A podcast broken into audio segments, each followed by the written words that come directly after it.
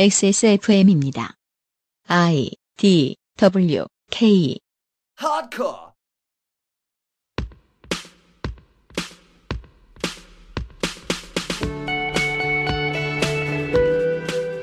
그 아실의 유승균 PD입니다. XSFM이 뽑은 올해의 게임은 게이머들 그리고 21세기를 살아게 하는 모든 땡땡주의자들의 이야기를 모아놓은 작품입니다. 2020년 12월 세 번째 주에 그것은 알기 싫다를 시작합니다.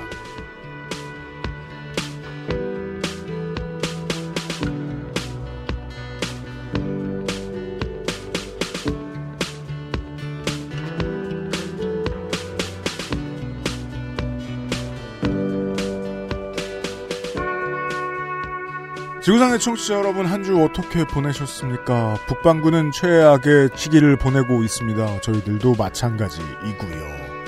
윤세민 에디터가 어, 추위를 뚫고 출근해 있고요. 네, 안녕하십니까. 날이 정말 추워요. 아마 이 방송 업로드되는 날까지는 추울 것 같더라고요. 그렇습니다. 환경을 걱정하는 입장에서 오히려 다행이라고 느껴질 지경입니다. 작년에는 이렇게 추운 날이 하루도 없었거든요. 지난 겨울에는. 2018년엔 되게 추웠고요. 게다가 좀 걱정스러웠던 것이 11월이 작년만큼 따뜻했기 때문에 네. 어떡하지 어떡하지 왜냐면은 그 따뜻했던 겨울 때문에 해충이 어마어마하게 몰려드는 여름을 우리가 경험을 했잖아요. 네. 올 12월은 다행히 조금 추울 것 같습니다. 하지만 어, 당장 인류에게 당면한 입장에서 봤을 때는 추운 게 좋은 게 아니죠. 최대한 어떤 형태의 집에 살고 계시든 종종 사람들하고 안 만나는 타이밍에 문을 좀 열어두시고요. 그렇죠. 예, 그래도 아직 한강은 안 얼었네요. 그렇습니다. 왜냐면 저 겉에부터 천천히 열어야 돼가지고 갑자기 확 얼잖아. 한강은 오랫동안 추워요, 알죠? 예, 1월에 얼면 저희가 보고 말씀드릴게요. 그것은 알기 싫다는 실천하는 사람들을 위한 노트북 한국 레노버, 독일산 맥주효모로 만든 데일리라이트 맥주효모 비오틴, 정치사회 전문 책 구독 서비스 마키아벨리의 편지, 이탈리아에서 온 케이크 라 파스티체리아에서 도와주고 있습니다. 오늘의 에피소드는 이 모든 광고주들을 다 아우를 수 있어요. 누워가지고 레노버 노트북을 들고 마키아벨리의 편지에서나 팔 법한 책들에 나오는 내용을 하는 게임을 네. 내용이 나오는 게임을 빠네토네를 뜯어먹으면서 플레이하면 좋아요. 그래서 만든 방송인가요? 그렇죠. 그리고 뭐 누워 있으나 뭐 서 있으나 어차피 뭐 없긴 마찬가지니까 데일리라이트 맥주 뭐 비오티는 드셔야 되고. 아, 이건 좀 어거지다. 이번 연말 사랑하는 사람을 위한 최고의 선물 레노버 노트북. 액세스몰에서 특가로 사고 특별한 혜택까지 더해지면 올 한 해를 마법같이 마무리할 수 있는 방법.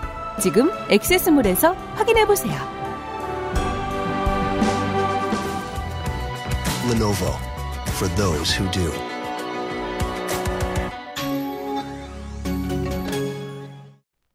Maestro pasticcere. La pasticceria. 출근 전에 빤도로 챙겨 먹고 나가니까 맛있고 속도 든든하니까 너무 좋던데. 그치? 천연 재료로 만들어진 빵이라 부대끼는 것도 없고 참 좋더라고. 이렇게 식탁 위에 계속 놔둬도 되는 거야? 어, 그렇게 보관하는 거야. 이탈리아 전통 방식인 천연 발효로 만들어서 상온에둬야 더 맛있어. 방부제 들어간 거 아니야? 방부제는커녕 그은한 이스트도 안 쓴다고. 이탈리아에서도 파티에서나 올린다는 고급 음식을 매일 아침 먹을 수 있는 건 우리 동네에서 우리밖에 없을걸? 아무나 만들 수 있는 빵 같진 않아. 당신의 식탁은 매일같이 특별한 날. 이탈리아에서 온 케이크 라 파스티체리아. 라파스티체리아 광고입니다. 네, 파티는 없어도 연말엔 라파스티체리아입니다. 크리스마스 and goodbye 2020 할인과 경품 행사를 진행합니다. 이게 참 일회성 소모품이잖아요. 먹을 거는 그런데도 불구하고 가격이 좀 나가서 장만할 때 마음을 먹어야 되는 물건들 중 하나죠. 그렇죠. 그럼에도 불구하고 기꺼이 포거나 사시는 청취자 여러분 할인입니다. 제 개인적으로 이 라 파스티체리아는 선물용으로 한 번도 실패한 적이 없어요. 우와 하는 반응을 저한테 보여줬다는 거죠. 어, 많은 구매자 여러분들도 그렇습니다. 누구 생일 때 써서 실패한 적이 없어요. 그렇죠. 네. 기본 할인은 12% 할인이 들어가고요. 여기에 패키지로 구매하시면 추가로 2% 할인이 더 들어갑니다. 한 번 실패한 적 있어요. 요파시 300회였나? 네. 그 알실 300회였나 때, 어, 라파스티체리아에서 3kg짜리 빤도로를 만들어주셨다고. 아, 그때 저기 뭐야, 이 앞에 놓을 만한 거대한 빵상을 만들어주겠다고 했었죠. 그걸 이제 불을 피워가지고 그러니까 촛불 꼰다고 말하기도 좀 레벨이 안 맞죠. 불 피워가지고 어떻게 하라고 그랬는데 그거를 다 같이 나눠 먹으라는 아이디어도 나왔던 것 같은데. 그죠. 근데 무대 위에서 먹을 거 올려놓으면 안 되거든요. 행사장에서는 할 수 없기 때문에 실패했던 경험 기억이 있네요. 하지만 아직 가끔 떠올라요. 3kg짜리는 어떤 맛일까? 나중에 limited edition으로 나오는 일은 없었으면 바랍니다. 그렇습니다. 크리스마스 구매 고객 전원에게 deco pick을 증정합니다. 어, 이런 사행성은 요즘 저희 모래에 있는 광고주들 사이에서 유행을 하고 있어요. 그렇습니다. 점점 더 지갑을 열고 있어요. 그렇습니다. 50번째 주문 고객에게는 카카오 휴대용 배터리를 드리고요. 아마 프렌즈 중 하나처럼 생겼겠죠? 100번째 주문 고객에게는 무선 키보드 마우스 세트를 드립니다. 음. 기종은 랜덤 지급이라고 합니다. 로지텍이었으면 좋겠네요. 그니까 구린 게 나올 수도 있고 네. 로지텍이나 MS가 나올 수도 있고 200번째 주문 고객에게는 무선 블루투스 헤드셋을 증정을 하는데 어떤 거 줄지 보겠습니다. 왜냐하면 제가 이 라파스티체리아와 유관한 기업 중에 이걸 다루는 회사가 있다는 걸 알고 있거든요. 아 그래요? 돈이란 게 그렇게 얽혀 있어요. 그래서 좋은 걸 드릴 수 있을 거예요. 받으시는 분이 후기를 좀 알려주셨으면 좋겠어요. 그 부탁드립니다. 네. 크리스마스 판매 한정으로 판매하던 쇼콜라토는 이번 시즌에는 없습니다. 이유가 있습니다. 왜냐면 코로나로 인해서 여러 거래처 사정에 다양한 사정이 생겼어요. 음. 그래서 초콜릿 가격을 맞추는 게 불가능해졌습니다. 그렇습니다. 참고로 올 여름에 그것 때문에 이 비슷한 이유로 김치 사는데 좀 고생하셨죠. 저희들도 공급하는데 좀 어려움이 있었고요. 음. 배추값 조절하느라고. 그렇죠. 예. 판드로와 밀라네제를 쿠키와 함께 구매 가능한 패키지를 신설을 했습니다. 그렇습니다. 이 패키지의 경우 2% 할인이 들어가겠네요. 적당히 수분이 들어가 있는데도 맛이 이상해지지 않는 쿠키를 먹는 일은 쉬운 일이 아니고. 그렇죠. 여러분 상상을 해보십시오. 어, 올겨울에는 집에서 이따만한 빵을 먹으면서 테레비만 보고 있어도 누가 욕하지 않아요. 그럼요. 칭찬을 하면 했죠. 네. 네, 그런 겨울입니다. 그리고 체중 조절 걱정하시는 여러분 밖에 안 나가니까 술 안 드시죠? 좀 드셔도 돼요. 어, 그러네요. 차라리, 그러니까 우리가 연말에 때 먹는 폭탄이랑 연말에가 아니지. 네. 송년회 때 먹는 폭탄이랑 비교를 하면은 그리고 지금 이 세상에 요즘 세상에 내 앞에 있는 화면이 없습니까? 뭐 요가 매트가 없습니까? 홈트하고 먹고 홈트하고 먹고 하는 겁니다. 그렇죠. 여러분의 링핏도 놀고 있을 걸 제가 알고 있습니다.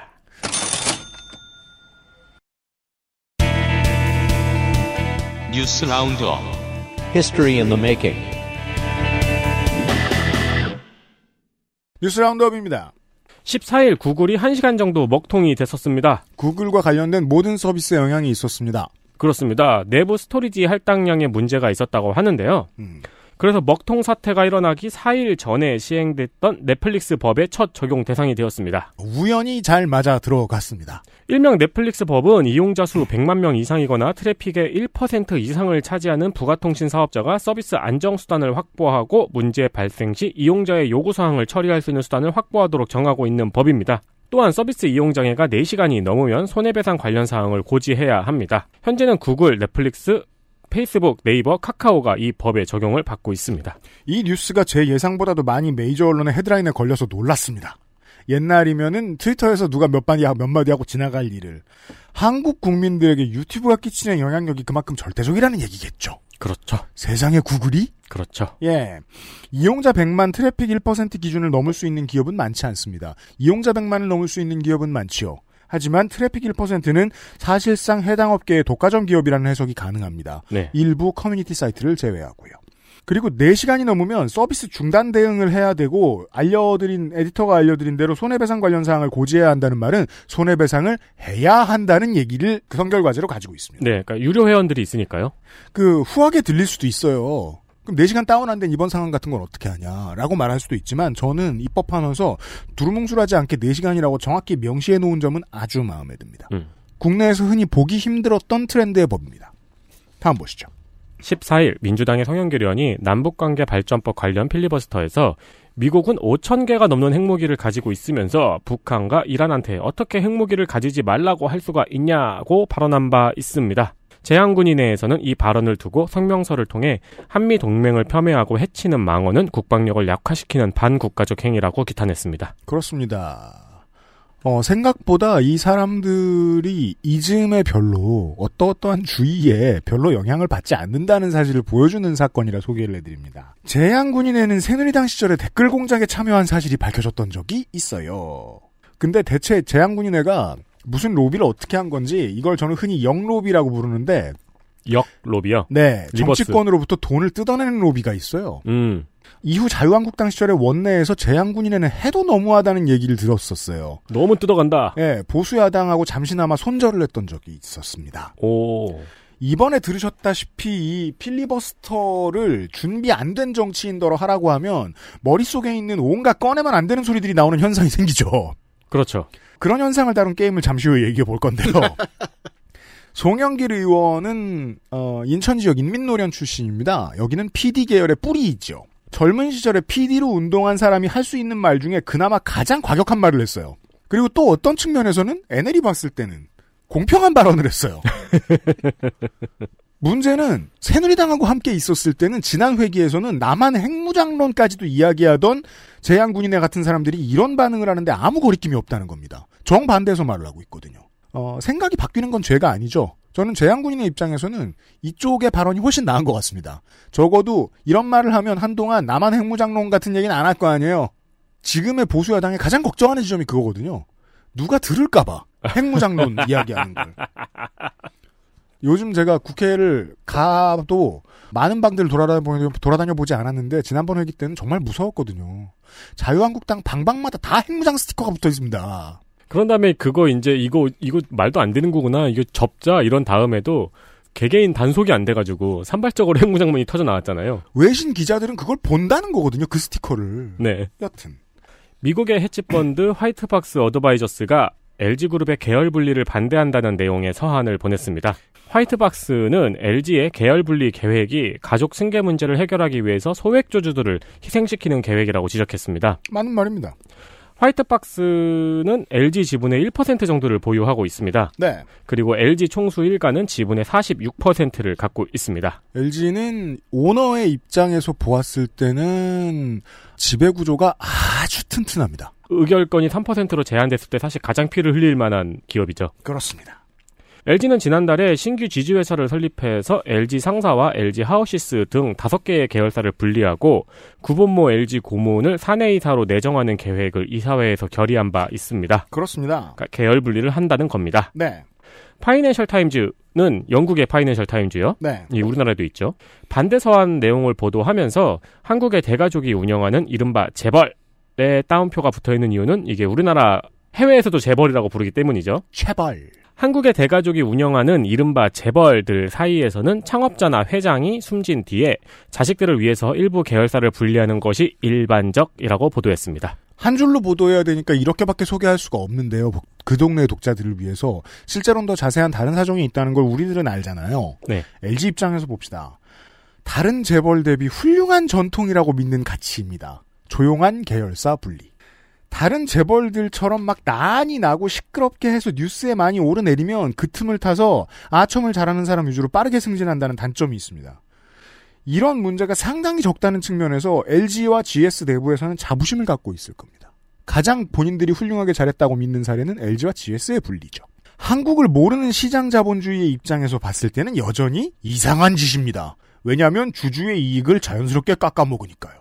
이 헤지펀드는 어차피 자기 지분으로 할 수 있는 일이 없습니다. 1%에 지나지 않으니까요. 하지만 그룹 내에 일가의 충신들이 보았을 때는 이런 헤지펀드가 1%짜리 헤지펀드가 깃발을 들어서 다른 주주들을 설득하기 시작하면 어떡하지? 하는 일말의 공포가 있을 겁니다. 그래서 몇몇 언론사의 데스크들과 이야기를 나눴을 거고요. 제가 아는 바에 의하면 그렇죠. 센스 없는 데스크들은 아이고 구시 일가가 큰일 나 구시 일가가 큰일 났나 보다. 어떡하지? 보도에 나서야지 해서 알려줬습니다. 네. 그 전까지는 아주 조용히 진행되다가. 그래도 저는 LG는 조용히 넘어가고 싶을 거라고 생각합니다. 다만 어, 신식으로 얘기해야죠. 관련 주식을 시장 자본주의자 입장에서 얘기해야죠. 관련 주식을 갖고 계셨던 분들 중에 모르셨던 분들이 계시면 참고하십시오. 음. 다음 보시죠. 민주노총의 차기 위원장을 뽑는 10기 임원 선거가 오늘부터 결선 투표를 시작합니다. 여러분이 듣고 계신 오늘부터입니다. 네, 17일 오늘부터입니다. 네. 1차 투표에서 기호 3번 양경수, 윤택근, 전종덕 후보조가 1위를 하고요. 네. 기호 1번에 김상구, 박민숙, 황병래 조가 2위를 했는데요. 위원장, 부위원장, 사무총장 페어입니다. 네. 네. 과반 득표가 나오지 않아서 결선 투표를 치르게 되었습니다. 그렇습니다. 오랫동안 복붙을 해왔는지 그 연맹의 연맹 소, 선거 소개를 보니까 대통령 선거 다음으로 큰 선거라고 하는데 제가 찌질하잖아요? 어, 지역적 커버리지로 보면 국회의원 비례대표 선거가 더 크죠. 혹은 동일하죠. 선거 인수로 따주면 광역자치단체장 선거들이 보통 더 크죠.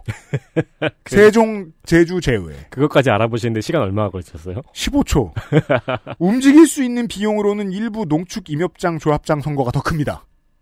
맹비 그렇게 비싸지 않아요. 음. 뒤집어서 말하면 거기 비교할 만큼 큰 선거죠. 네. 근데 맹비를 내시면서도 모르시던 분들이 계세요. 잊지 말고 들어가 주셨으면 합니다. 이 왜냐하면 최근에 어떤 알만한 분한테 지금이 선거냐는 반문을 받고 제가 놀라가지고 드리는 말씀입니다. 자기 노조에서는 그 뭐냐 임단협도 많이 다, 참- 다 참여하고 이런 임원인데도 불구하고 지금이 선거냐고 물어보시는 거예요. 1차 투표 끝났습니다. 네. 그리고 민주노총 직선제 사상 가장 높은 투표율이 나왔습니다. 제가 알기로 65%에 달합니다. 네. 65%에 안 되는 걸로 알고 있어요. 그리고 홍보물들을 보면 이 사람들 홍보물 만드는 패턴이 보통 그렇기 때문에 구분 잘 안 되는 얘기만들만 나와 있어요. 하나는 대화, 하나는 투쟁. 안쪽에 열어보면 다 똑같은 얘기하고 있거든요. 만 원, 최저임금 만 원, 뭐, 뭐, blah blah blah. 홍보물의 이제 첫 페이지에만 나오는 단 한마디. 사회적 대화 참여가 알파이자 오메가입니다. 2위를 한 김상구 후보조가 사회적 대화에 참여한다는 캠프고요. 1위 후보조가 총연맹 내부의 견해를 대표합니다. 네. 아, 그 외의 디테일은 인터뷰 등을 참조하시길 바랍니다. 민주노총 임원 선거는 때로 멀리서 보면 트위터의 역할극 같습니다. 아는 사람은 엄청 잘 알아가지고 말을 짧게 하면 혼나요. 음. 근데 모르는 사람은 관심이 없어가지고 말하면 안 들어요. 하지만 지금보다 많은 분들이 관심을 가져서 연맹이라는 도구를 잘 써주시면 좋겠습니다. 맹비는 계속 내신단 말이에요? 네. 네. 저는 가장 비슷한 게 대학교 총학생장 선거랑 가장 비슷한 것 같아요. 민주노총 내부에서도 이것을 깨기 위한 노력을 많이 한단 말이에요. 어, 21세기 들어서는 여기저기 고속도로에도 붙여놓고 포스터 많이 걸거든요. 네. 참고 많이 하십시오. 그러니까 저희가 변하지 않는다는 문제 지적도 많이 했는데 관심이 많아지면 변하죠.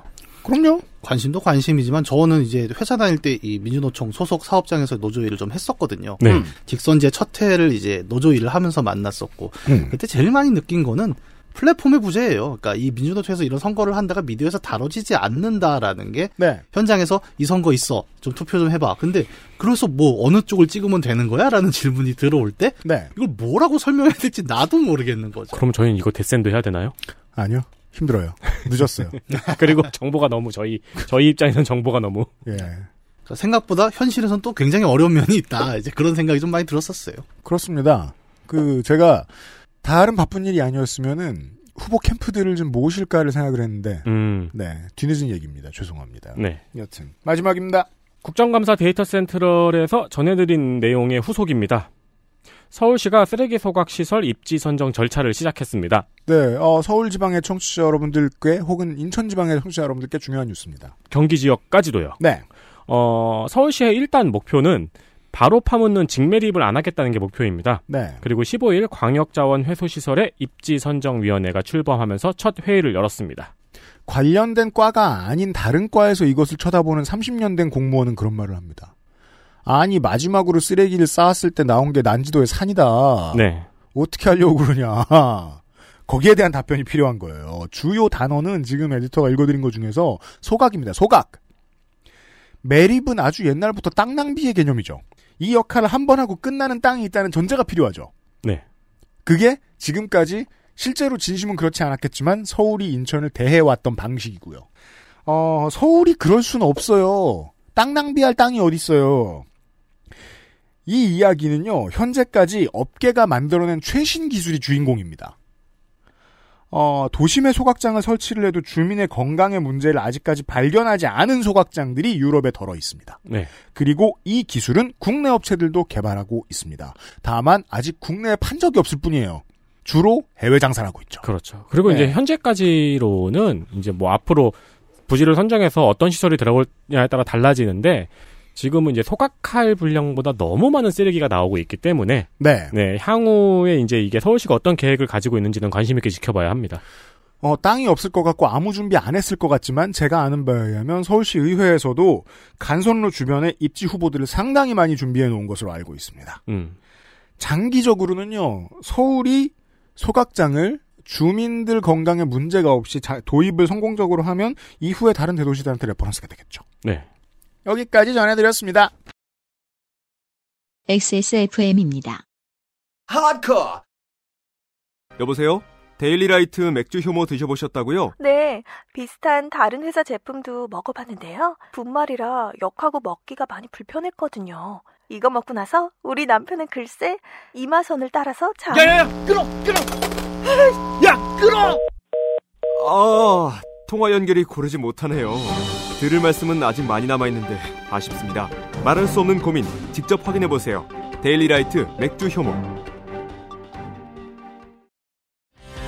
매달 집으로 배송되는 이달의 책. 독서의 깊이를 더해줄 가이드북, 특강, 독서 모임, 강좌 할인권까지. 정치발전소가 제공하는 정치사회 전문서적 구독 서비스 마키아벨리의 편지. 정치발전소와 액세스몰에서 구독하실 수 있습니다. 고정 코너가 너무 많아진 것 같아요. 너무 뭐, 뭘? 없- 뭘 없애지? 1월 1일에 어 비상시국 대책 회의 걸 없앨까? 근데 그건 아뭐 근데 넣어놓으니까 다 구실을 해요. 2020년 Game of the Year 시간입니다. 그 우리가 이제 그 게임 언론으로서 많은 것들을 갖추고 있으면 좋겠는데 선정위원이 한 명밖에 없습니다. 선정위원단 중에 이경혁 위원장을 모셨습니다. 아니 안녕하세요 위원장 이경혁입니다. 2020년 Game of the Year는 이 Game of the Year는 보통 이 시간을 끌지 않습니다. 그쵸. 빨리 집계해서 빨리 발표됩니다. 네. 여러 가지 분야에서 사실상 아 그러니까 그 저희들이 뽑은 거 말고 보통의 이제 미디어들이 뽑아 놓은 것을 보면 압도적으로 Last of Us Part 2가 예. 거의 지배한 평단에서는 한 해가 되었고요. 전 세계적으로 보았을 때 그 외에는 인디 게임 가운데서는 이 Supergiant의 하데스 아 훌륭하죠. 어 그리고 이 매해 평론가들의 이 머릿속을 헤집어 놓는 닌텐도의 작품들 가운데서 Animal Crossing 네. 혹은 모여봐요 동물의 숲 음. 그리고 어 모바일에서는 단연 Among Us 아. 4,400원짜리 게임 네 그리고 에, Sucker Punch의 Ghost of Tsushima 음. 같은 작품이 있었고요 어, 국내의 팬들이 가장 많이 만났을 작품으로는 아무래도 Final Fantasy 7 리메이크 음. 사실은 어 Last of Us Part 2가 없었으면 예.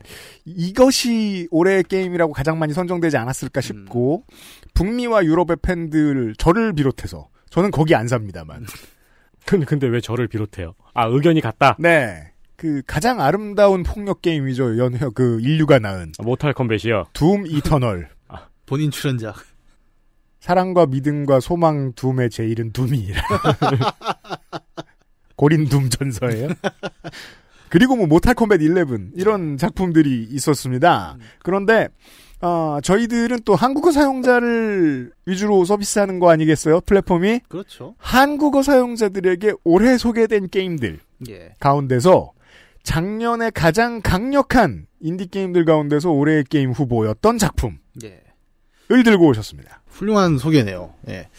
정말 올해도 그러니까 GOTY를 뽑으라고 하면 어, 너무 괜찮은 게임들이 많았습니다. 또 한편으로는 실망스러운 게임도 많았지만 저는 가장 실망스러운 게임을 얘기하라면 올해는 삼국지 14 얘기를 안 할 수 없었다. 음. 아, 또 그렇게 만들었느냐. 지금 Total War 삼국이 나왔는데도 네. 그렇게 만드는 바람에 굉장히 짜증이 났고 이게 이제 개인적인 소감이었고 고에이는 되게 안타까운 legacy 회사가 되어가고 있어요. 예. 네. 사람들의 반응이 그래요. 이제 니네 삼국지 안 만들어도 된다. 음.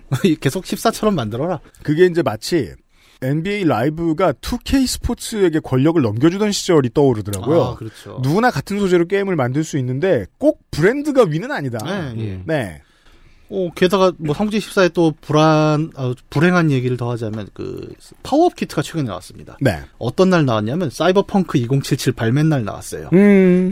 언급도 안 됩니다. 네. 야 어떻게 이렇게 됐나 싶은 안타까움과 함께 이제 오늘 이야기를 좀 시작해 볼까. 아, 그 말씀하시니까 잊고 있던 일이 생각났네요. 뭐요? 사이버펑크 하기요. 게이머들에게는 2020년 12월은 사이버펑크 2077의 시즌인데 지금 그거 하느라 다들 정신 없으시죠? 네. 아, 그런데 저희들은 게이머들을 위한 시간이라기보단 오늘 시간은 네. 빨갱이들을 위한 혹은 빨갱이들을 싫어하는 사람들 혹은 민족주의자들을 위한 이런 시간이에요. 예. 아 저는 이 방송에 나오면서 이제 GOTY가 갑자기 지금 고정 코너가 됐는데 네. 어, 게임 하는 사람들보다는 뭘 갑자기야 세 번째잖아. 네 번째냐? 네. 게임 하는 사람보다는 그 게임 잘 모르는데 어, 재밌게 들을 수 있는 이야기로 선정하는 게 맞다고 생각해요. 그게 그냥 헤드셋을 쓰고 항상 앉아있는 놈팽이들의 입장에서 보았을 때 다룰 만한 게임은 배틀그라운드밖에 없었어요. 음. 그 외에는 주로 문학성 위주로 갔네요, 그동안. 예.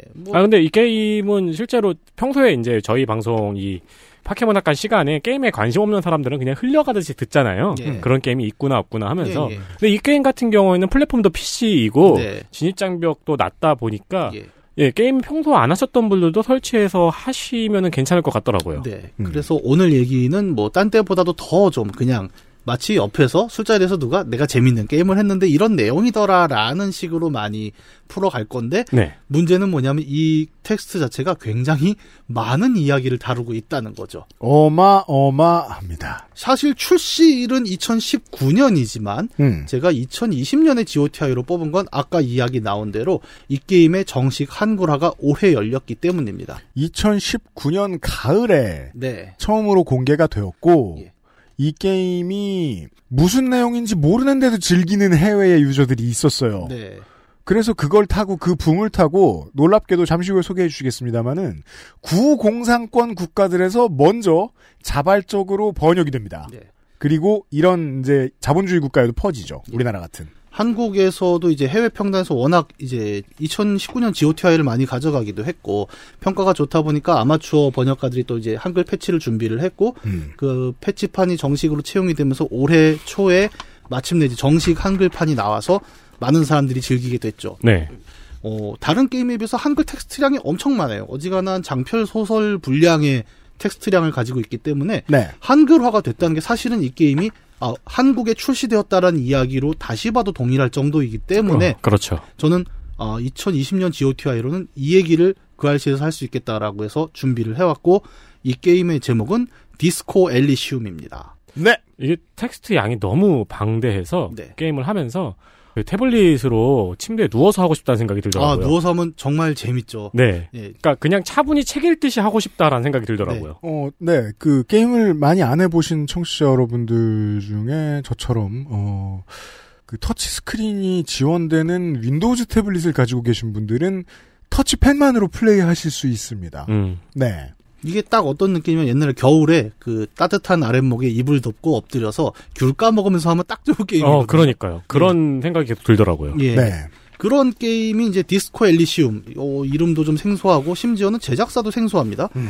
제작사가 북미나 유럽, 일본, 한국이 아니라 에스토니아에 있는 이제 자움이라는 개발사가 만든 롤플레잉 어드벤처예요. ZA slash UM. 네. 네. 에스토니아에서 게임이 나왔다고 하면 좀 생소하죠. 우리가 에스토니아를 의외로 지도에서 찍기도 어렵습니다. 한국 사람들 입장에서는. 그렇죠. 네. 근데 조금 묶어서 얘기하면 아라고 하실 거예요. 여기는 발트 3국입니다. 네. 발트 3국 하면 좀 이제 아라는 소리가 나올 텐데 라트비아, 에스토니아, 리투아니아 이렇게 세 나라가 들어가는 곳이죠. 북유럽 바로 아래에 있고요. 네. 그리고 겁나 멋진 색깔의 국기를 가지고 있습니다. 네. 흰, 흰 검파. 아. 네. 약간 어 우리 스튜디오 색깔이기도 하네요. 검은색이 들어가 있는 게 아주 멋져요. 예. 네.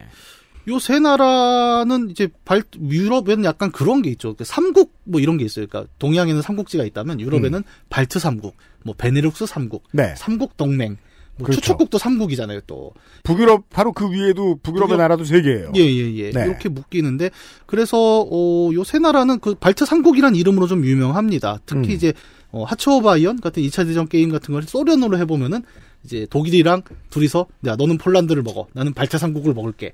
이런 독트린들을 채용을 하게 되는데, 네. 그러다 보면 이제 게이머들한테는 더 익숙해지기도 하고, 위치가 아까 말씀 주신 대로 북유럽의 다인, 아, 저, 북유럽 그 스칸디나비아 반도의 음.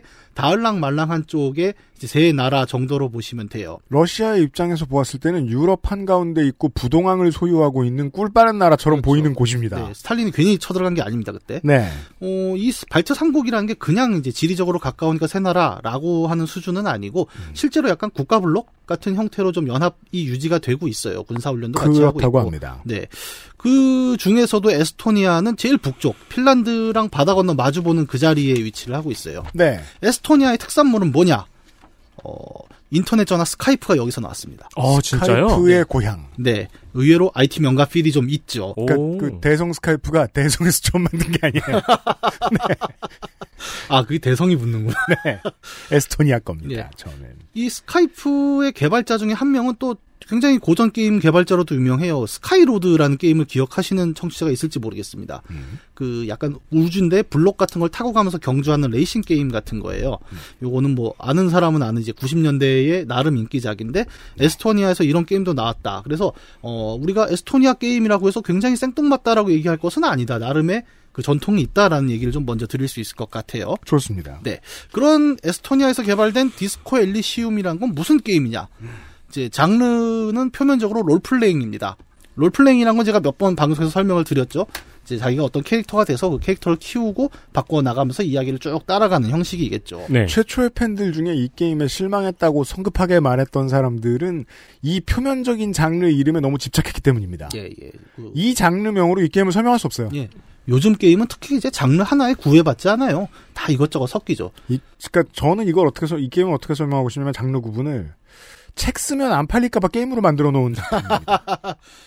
이게 어, 텍스트량이 많지만 정말 문학적인 서술로는 책 장르입니다, 이건. 어, 가늠이 안 될 거예요. 네. 이제 그 게임 특유의 방식이 있고 네. 특히 이제 이런 Disco Elysium류의 게임을 얘기할 때는 RPG보다 CRPG라는 표현을 많이 써요. CRPG. 예, C가 왜 붙냐면 컴퓨터 롤플레잉 게임이다라는 이게 표현이- 무슨 소리냐? 왜냐하면 이제 롤플레잉이라는 거는 컴퓨터로 먼저 나온 게 아니라 TRPG, 음. tabletop, 그러니까 우리가 탁자 위에서 보드 게임처럼 하는 네. 그 Dungeon and Dragon 같은 거 있잖아요. 그렇죠. 그런 게임에서 먼저 나왔는데 어, 그 TRPG의 어떤 정신적 계승을 가져가면서 동시에 그 계산이나 뭐 주사위 굴리나 이런 거를 컴퓨터로 했다.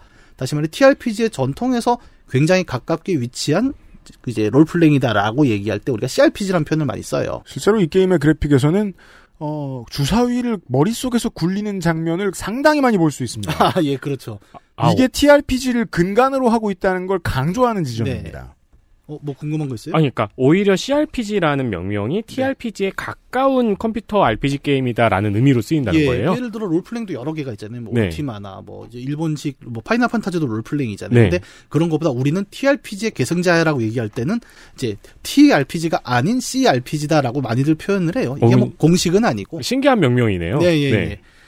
어, 그 중에서도 이제 Disco Elysium이라는 게임이 가져가는 이제 게임적 특징으로는 캐릭터 안에 인격 이라는 개념이 들어와 있다는 겁니다. 네. 아니 그런 거 있는 게임들도 더러 있잖아. 아, 있죠. 그런데 이 게임의 이 인격이라는 거는 우리가 롤플레잉이라고 했을 때 떠오르는 게 있어요. 뭔가 파티라고 하죠. 음. 아주 쉽게는 전사, 마법사, 도적, 파티원들이 우르르 예, 탱딜 힐로 구성되는 그죠?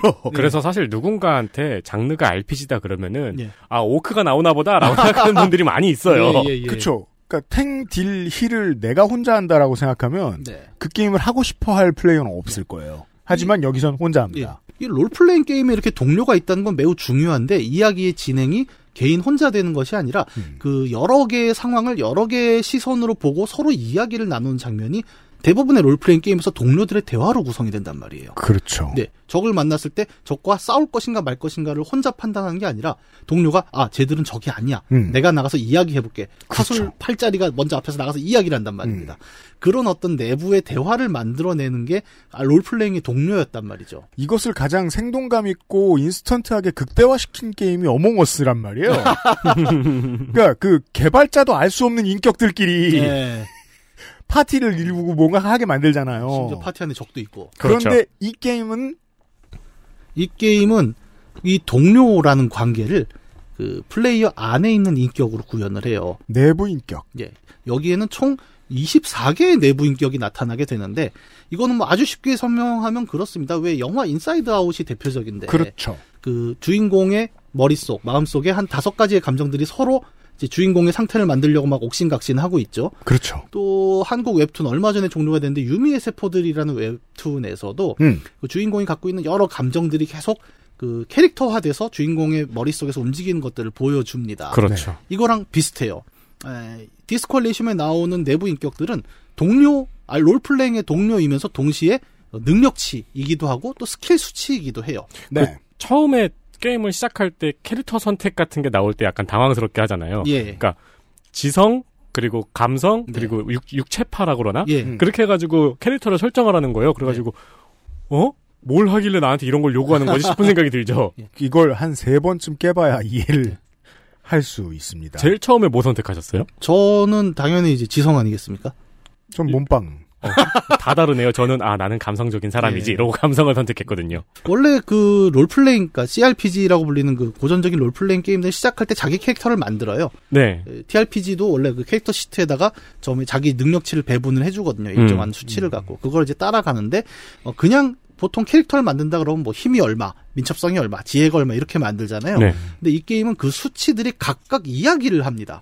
그러니까 예를 들면 이제 저는 처음에 이제 물리적 수단이 최고였단 말이에요. 예. 그래서 첫 번째 플레이할 때 모든 걸 다 부수고 다녔어요. 그래서 스토리를 알 필요도 없고 다 그냥 때리고 다녔을 거란 말이에요. 네. 그때 계속 얘기하죠. 제안이나 어, 수사학에서 뭐라고 해요 저한테. 네. 그거 그렇게 하지 말고 누구한테 알아볼까? 그러면 이제 어, 물리적 수단이 부술 수 있을 것 같은데 이렇게 다시 제안을 합니다. 그럼 전 예. 그걸 받아들여서 부순다. 택하죠. 그래서 일종의 내부 회의가 이루어져요. 모든 네. 사건과 이벤트마다. 네. 지금 말씀하신 대로 어 여기 뭔가 막혀 있는데 어떻게 하지라고 하면 이 24개의 스킬이자 인격체들이 머릿속에서 막 대화를 하는 거예요. 음. 이거는 아까 그 흔적을 더 조사해 보면 될 것 같아. 이렇게 논리적으로 얘기하는 내 내부의 모습은 이성이죠. 그렇죠. 근데 어, 갖고 있는 것 중에 이제 약간 감각적인 뭔가 있어요. 또 이런 애들은 야 뭔가 스산해. 이 문을 열면 되게 위험할 것 같아. 이러는 감으로 또 얘기하는 애가 있고. 저는 계속 걔가 이겨요. 감성적인 캐릭터를 선택했더니 소름과 어스름 감각이. 아, 네. 예, 예, 예. 조심하라고 얘기하죠. 네. 그러면 그냥 바람이 나한테 그렇게 말해주는데? 플레이어는 레벨업을 할 때마다 이제 수치를 올리잖아요. 그럼 이 수치가 단순히 캐릭터가 갖고 있는 능력의 상승만이 아니라 캐릭터 내부의 발언권을 올려주는 역할도 같이 한다는 거예요. 맞아요. 그래서 이 24개가 서로 막 별 얘기를 다 합니다. 저는 백과사전을 제일 올려놨는데 음. 얘는 뭐 시시때때로 그 저기 똘똘이 스머프처럼 어, 이거는 무슨 상황이고 이거는 무슨 상황이고 거의 스피드 웨건급의 역할을 하고 맞아요. 계속 자기가 아는 걸 늘어놓죠. 예. 백과사전이. 저는 이제 왜냐하면 글을 써야 되면 그런 애가 필요한 거예요. 이 게임의 배경을 다 알아야 되니까. 음. 맞아요. 그래서 일부러 1회차에 붙였거든요. 그러니까 음. 아주 나중에는 막 거의 스포를 먼저 날리는 듯한 그런 상황까지도 만들어냈는데 약간 이게 그러니까 기존의 롤플레잉에서는 동료라는 캐릭터 주인공의 바깥의 사람들과의 대화였는데 음. 그걸 안으로 집어넣어 버린 거죠. 수치가 곧 인격이 되는 굉장히 독특한 관점을 보여주고 있습니다. 네. 개발자가 플레이어한테 물어보는 거예요. 너 어차피 이 파티원 다 너잖아. 네. 그래서 이 게임이 갖고 있는 되게 독특한 분위기 중에 하나가 대화가 굉장히 많잖아요. 그래서 이 24개가 서로 내 안에서 대화를 하니까. 네. 근데 다시 한번 잘 살펴보면 이 게임은 플레이어가 그렇게 말이 많은 캐릭터가 아닙니다. 심지어 성우들이 대사를 읊죠. 네. 어, 저희들이 이 방송을 업데이트한 이 타이밍쯤에는 이 자음에서 어, 모든 성우, 그니까 모든 대사를 다 성우가 읽은 버전이 나오는 걸로 알고 있어요. 음. 그 에디션이 나와요. 네. 그럼에도 불구하고 처음에 깬 사람도 이거 모르는 것 같더라. 주인공은 목소리가 없습니다. 네. 주인공은 노래 부르는 그 한순간 빼곤 목소리가 없어요. 그러니까 말이 없어요, 사실은. 대부분의 대화가 내 뇌내망상이다라고 생각을 하면 되는데 그럼에도 불구하고 그 롤플레잉이 굴려주는 동료들과의 대화라는 게 계속 살아있는 되게 독특한 지점을 만들어 놓고 거기서 이제 이야기를 굴리기 시작을 하는 거죠. 그러면 이제 이 독특한 배경 하에서 어떤 이야기가 굴러가는가를 한번 살펴봅시다. 보죠. 예, 디스코 엘리시움은 롤플레잉이지만 우리가 되게 익숙하게 만나는 그런 롤플레잉의 판타지 배경은 아닙니다. 그리고 어, 분명히 이제 상상의 세계이긴 한데 뭐 엘프가 나오거나 오크가 나오지 않는 어, 다분히 일종의 펑크적인 세계관이에요. 네. 그런 속에서 어, 발생한 어떤 살인 사건을 추적하는 약 일주일 정도의 여정이 이 이야기의 핵심입니다. 이 게임을 고평가하는 저, 그 평론가들이 감탄하는 지점이 이거죠. 가장 현실적인 반지의 제왕 같은 세계관이에요. 네. 그 현실하고 아주 닮았는데 너무 넓고 촘촘한 세계관을 만들어 놓은 거예요. 예. 음. 주인공은 처음에 시작하면은 이제 숙취가 덜 깬 상태로 호텔 방에서 일어납니다. 바닥에서 자고 있어요. 예. 근데 방은 아주 난장판이고 이제 본인도 막 엉망이에요. 그리고 술을 하도 먹어갖고 기억도 좀 날아갔습니다. 기억을 잃었어요. 예. 어 일어나자마자 내 이름도 모르겠고 내가 왜 여기 있는지도 모르고 네. 직업도 모르고 나이도 모릅니다. 음. 그리고 신분증도 어제 잃어버린 것 같고 네. 네. 정말 그런 거 있잖아요. 이세계물 같은데 보면은 갑자기 눈을 떴더니 형광등이 사라졌다. 뭐 이런 거. 지금 여긴 어디지? 그렇죠. 엘프가 뭐 정신이 드시나요? 이러면서. 네네네. 이 게임은 엘프는 나오지 않지만. 네. 그러니까 뭔가 아무것도 모른다는 이 설정. 근데 이 설정을 컴퓨터 화면으로 보게 되면 quarter view라고 하죠 우리가 네. 아예 꼭대기에서 보는 게 아니라 한 45도 정도의 옆에서 내려다보는 각도 그렇죠. 그 각도로 어 주인공이 깨어났는데 나는 누군지도 모르고 아무것도 모르겠다라고 하는 건 게임을 좀 해보신 사람들이라면 아 이거 뭐다라고 금방 맞추십니다. 모티프가 있죠. Planescape Torment라는 게임이에요. Planescape Torment. 예. 많은 사람들이 이제 00년대 근처에 아, 롤플레잉이라면 이 게임이다라고 이제 자신 있게 말할 수 있을 정도로 음. 굉장한 감명을 주었던 이 게임의 주인공 이름이 Nameless One이었거든요. 이름 없는 자. 네. 게, 이 게임 포도머턴을 처음에 시작하면 주인공은 이제 시체 안치소에서 깨어납니다. 음. 죽었다 살아난 거죠. 음. 근데 내가 왜 시체 안치소에 있는지, 내 이름은 뭔지, 음. 뭐 배경은 뭔지 아무것도 몰라서 이 게임, 그러니까 Torment는 어, 롤플레잉 스토리의 내용이 뭐냐면 내가 누구인지를 찾아가는 여정이거든요. 네. 예. 거기서 가져온 거예요. 디스코 엘리시움은. 게다가 이, 이 쓰는 사람들한테 엄청난 도전이기도 하고 엄청난 자유도를 주기도 합니다. 네. 어떤 게 엄청난 도전이냐면 세계관을 엄청나게 촘촘히 짜지 않는 이상 주인공이 아무것도 모르는 상황에서 나를 찾아가게 만드는 것을 완성도 있게 보여주기가 쉽지가 않고 네. 또 반대로는 어, 주인공을 백지 상태로 두면서 이야기를 펼칠 때 사람들이 따라오기가 쉬운 점도 있어요. 예. 네. 어, 그렇게 이제 정신없이 일어나서 이제 좀, 뭐 보니까 신발도 한짝 없고. 신발이 한 짝만 있어요, 방에. 예. 근데 봤더니 신발이 영 별로예요. 플레이어가 봤을 때는 되게 이상해요. 녹색 뱀 가죽 구두가 네. 예, 있죠. 예, 예. 저는 그런 거 안 신습니다. 저번 영상도 나왔더만 그 형광색 신발도 있다고 사실 예, 안 신고 오늘 또안 신고 왔잖아. 알았어요. 나중에 내가 패션 얘기를 할 때 언젠가 내가 한번 한다 진짜. 기대하고 있겠습니다. 아니 참 편집하는 사람이 그걸 내보내줄 거라는 확신이 있다는 거. 이런 바보를 봤네. 여튼. 네. 하여튼 뭐 거울을 보면 또 웃겨요. 네. 그 안면이 굳었어요. 안면 마비가 와갖고 이렇게 이상 웃는 표정으로 굳어 있단 말입니다. 항상 썩소를 하고 있어요. 정말 보면서 때려주고 싶은 얼굴을 딱 하고 있단 말입니다. 네. 그리고 이제 정신없이 호텔 방을 나와서 이제 어 이거 어떡하지 어떡하지 이러고 있는데 옆방에서 어떤 이제 여성이 말을 걸어요. 네. 근데 이 나중에 얘기를 보면 이 사람이 미스 오란예라고 오란예라는 이제 대륙이 있는데 음. 거기서 뭐 미스 코리아 같은 그런 음. 건가 봐요. 그 출신의 댄서라고 하는데 beauty pageant고. 네. 네. 이 여성이 나를 딱 보고 뭐라고 부르냐면 형사님이라고 부릅니다. 음. 아 이제 단서가 하나 나온 거죠. 나는 형사. 네. 그 근데 형사인데 왜 술이 취했는지 아직 모르고 음. 뭔가 조사를 위해서 여기 온 것 같아요. 얘기를 들어보니까. 그렇죠. 근데 이 댄서 여성의 말에 의하면 어젯밤에 내가 아주 광란의 주사를 벌였다 1층에서 음. 소위 말해 깽판을 쳤죠. 그리고 아 그래 하고 이제 1층에 내려가 보면 호텔 그 지배인 그다음에 레스토랑 주인 이렇게 다 쳐다보면서 경찰을 이제 피하죠. 사람들이 싫어합니다, 나를. 네. 그리고 이 난리가 났고 아직도 이해가 안 되는 상황에 호텔에 제 동료라고 한 명이 찾아옵니다. 음. 어, 킴 카츠라기라는 이름의 형사인데 음. 뭐 이름부터 벌써 팍팍 동양 티가 나죠. 네. 예, 그리고 아 보통 형사들은 이제 2인 1조로 다니잖아요. 그렇죠. 그래서 그 버디가 온 거예요. 음. 그래서 조금 이제 내용을 물어봤더니 되게 한심하게 쳐다보죠. 음. 자기 동료라고 왔는데 내가 누구요? 라고 물어보면 어, 그렇죠. 차고니가 없죠. 네. 예, 근데 얘기를 잘 들어보니 어, 이 여관의 뒷마당에서 목매달린 시체가 하나 발견이 된 거예요. 그렇죠. 그래서 이 살인 사건을 조사를 해야 된다. 음. 까지는 이제 이해가 됐습니다. 근데 어 그래서 내 이름이 뭐야 라고 물어보기도 웃기잖아요. 물론 물어볼 수 있습니다. 예, 아니 물어봐도 대답을 안 합니다. 이 한심한 예. 인간아. 혹은 식으로. 가짜 이름을 지을 수도 있고요. 네. 그렇게 이제 상황을 좀 파악을 해보니 이제 조금 더 확인할 수 있는 것은 이 카츠라기라는 내 친구는 57번 서에서 왔어요. 음. 그리고 나는 어, 옆 동네 관할인 41번 서에서 왔다고 해요. 네. 음. 어, 아마 이 호텔이 그 두 접경에 어디겠지요. 그렇죠. 그러면 도대체 이 동네는 어디냐? 를 이제 서서히 좀 이야기를 해봐야 될 것 같아요. 사람들한테 물어보고 다녀야 됩니다. 네네. 이거는 파악하는데 굉장히 오래 걸려요. 사실 조금씩 조금씩 단서가 나오기 때문에. 그 플레이어를 플레이를 안 해보실 청취자분들을 위해 이 게임의 패턴을 설명드리는 게 이해하시기 편하실 것 같아요. 네. 그래서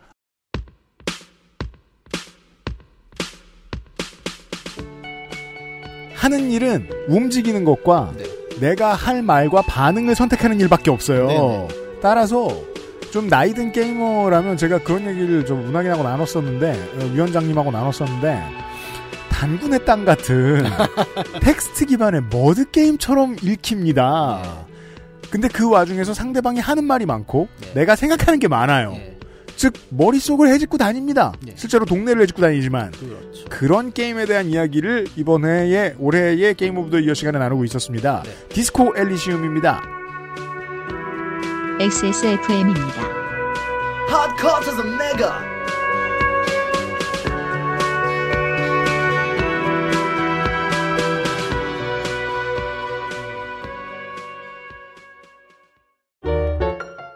당신의 식탁은 매일같이 특별한 날. 이탈리아에서 온 케이크 라 파스티체리아. Maestro pasticcere. La pasticceria. 수고하셨습니다. 수고했어. 음? 키야? 당신의 문 앞에 배송되는 정치. 막키야? 벨리의 편지. 선정위원이 선정한 이달의 책. 독서의 깊이를 더해줄 가이드북. 독서 모임과 강좌 할인권까지. 저자와의 대화 특강도 준비되어 있어요. 정치 발전서. 여기 있는 회전초밥이라고요. 왜 막기만 먹어? 응? 막 기? 당신의 문 앞에 배송되는 정치. 막기? 아벨리의 편지. 선정위원이 선정한 이달의 책. 독서의 깊이를 더해줄 가이드북, 독서 모임과 강좌 할인권까지. 극단적인 주장에 휘둘리지 않는데 도움을 드릴 수 있습니다. 정치발전소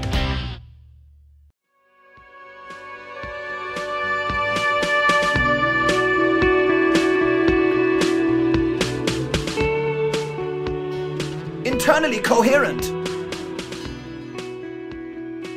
광고 듣고 돌아왔습니다. 선정위원장 다시 받아주십니다. 예, 우리가 광고 전까지 이제 이 동네가 어디냐 이런 얘기를 했는데 음. 동네를 이해하기 위해서는 사실 여기가 판타지 세계니까 그냥 뭐 제가 서울 마포라고 하면 그냥 마포 얘기하면 되거든요. 맞아요. 근데 여기는 판타지 세계이기 때문에 어떻게 세계가 구성이 되었지를 먼저 얘기하는 게 편할 것 같아요. 음. 그래서 어, 이 세계관을 한번 쭉 얘기를 들어보죠. 판타지 세계를 총칭하는 이름은 엘리시움이라고 해요. 엘리시움이라고 하면 그 그리스 신화에 나온 얘기죠. 그 네. 뭐지? 저기 하여튼 전사들의 들판? 여긴 지구도 아니에요. 예, 지구가 아닙니다. 뭔가 거대한 엘리시움이란 존재가 하나가 있고 네. 이게 일종의 행성처럼 이야기가 되고 있는 것 같고 음. 엘리시움 안에 총 7개의 이솔라라는 개념이 존재를 해요. 근데 이 이솔라는 또 대륙하고도 달라요. 네.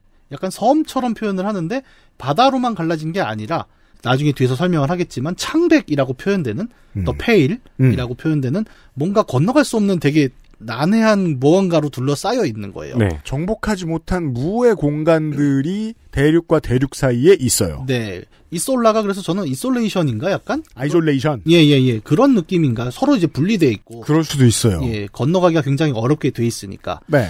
그렇고 이제 총 7개 이솔라가 있는데 이제 관련이 좀 먼 것부터 하나하나 이 얘기가 후반에 다 연결이 되기 때문에 지금 말씀을 드리는 겁니다. 그 이게 재밌죠.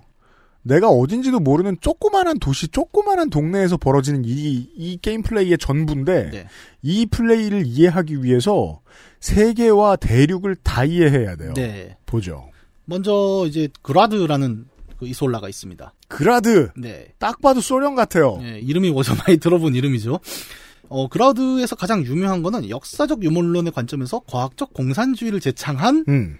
어, 칼 막스가 아니라 네. 크라스 마조프라는 사람이 예, 만든 어떤 혁명가에 의해서 공산주의 혁명이 일어난 이솔라로 이야기가 됩니다. 그래서 몇몇 노인네들을 마조프주의자라고 부릅니다. 마조프주의자라고 하죠. 하늘이 마조프입니다. 네. 어, 참고로 네. 약자는 똑같아요. KM입니다. 맞아요. 네. 그리고 동시에 이제 그라드는 어떤 진공관 스피커 같은 이제 음. 당대 최고의 기술을 보유하고 있는 나라이기도 그렇습니다. 하고 로큰롤과 펑크의 나라이기도 해요. 네. 펑크가 아니고 펑크. 네, 이건 발음이 다르죠. 음. 기술적으로도 굉장히 발전된 나라이기도 한 것 같고 약간 이게 뭐- 좀 뒤집어져 있죠. 네.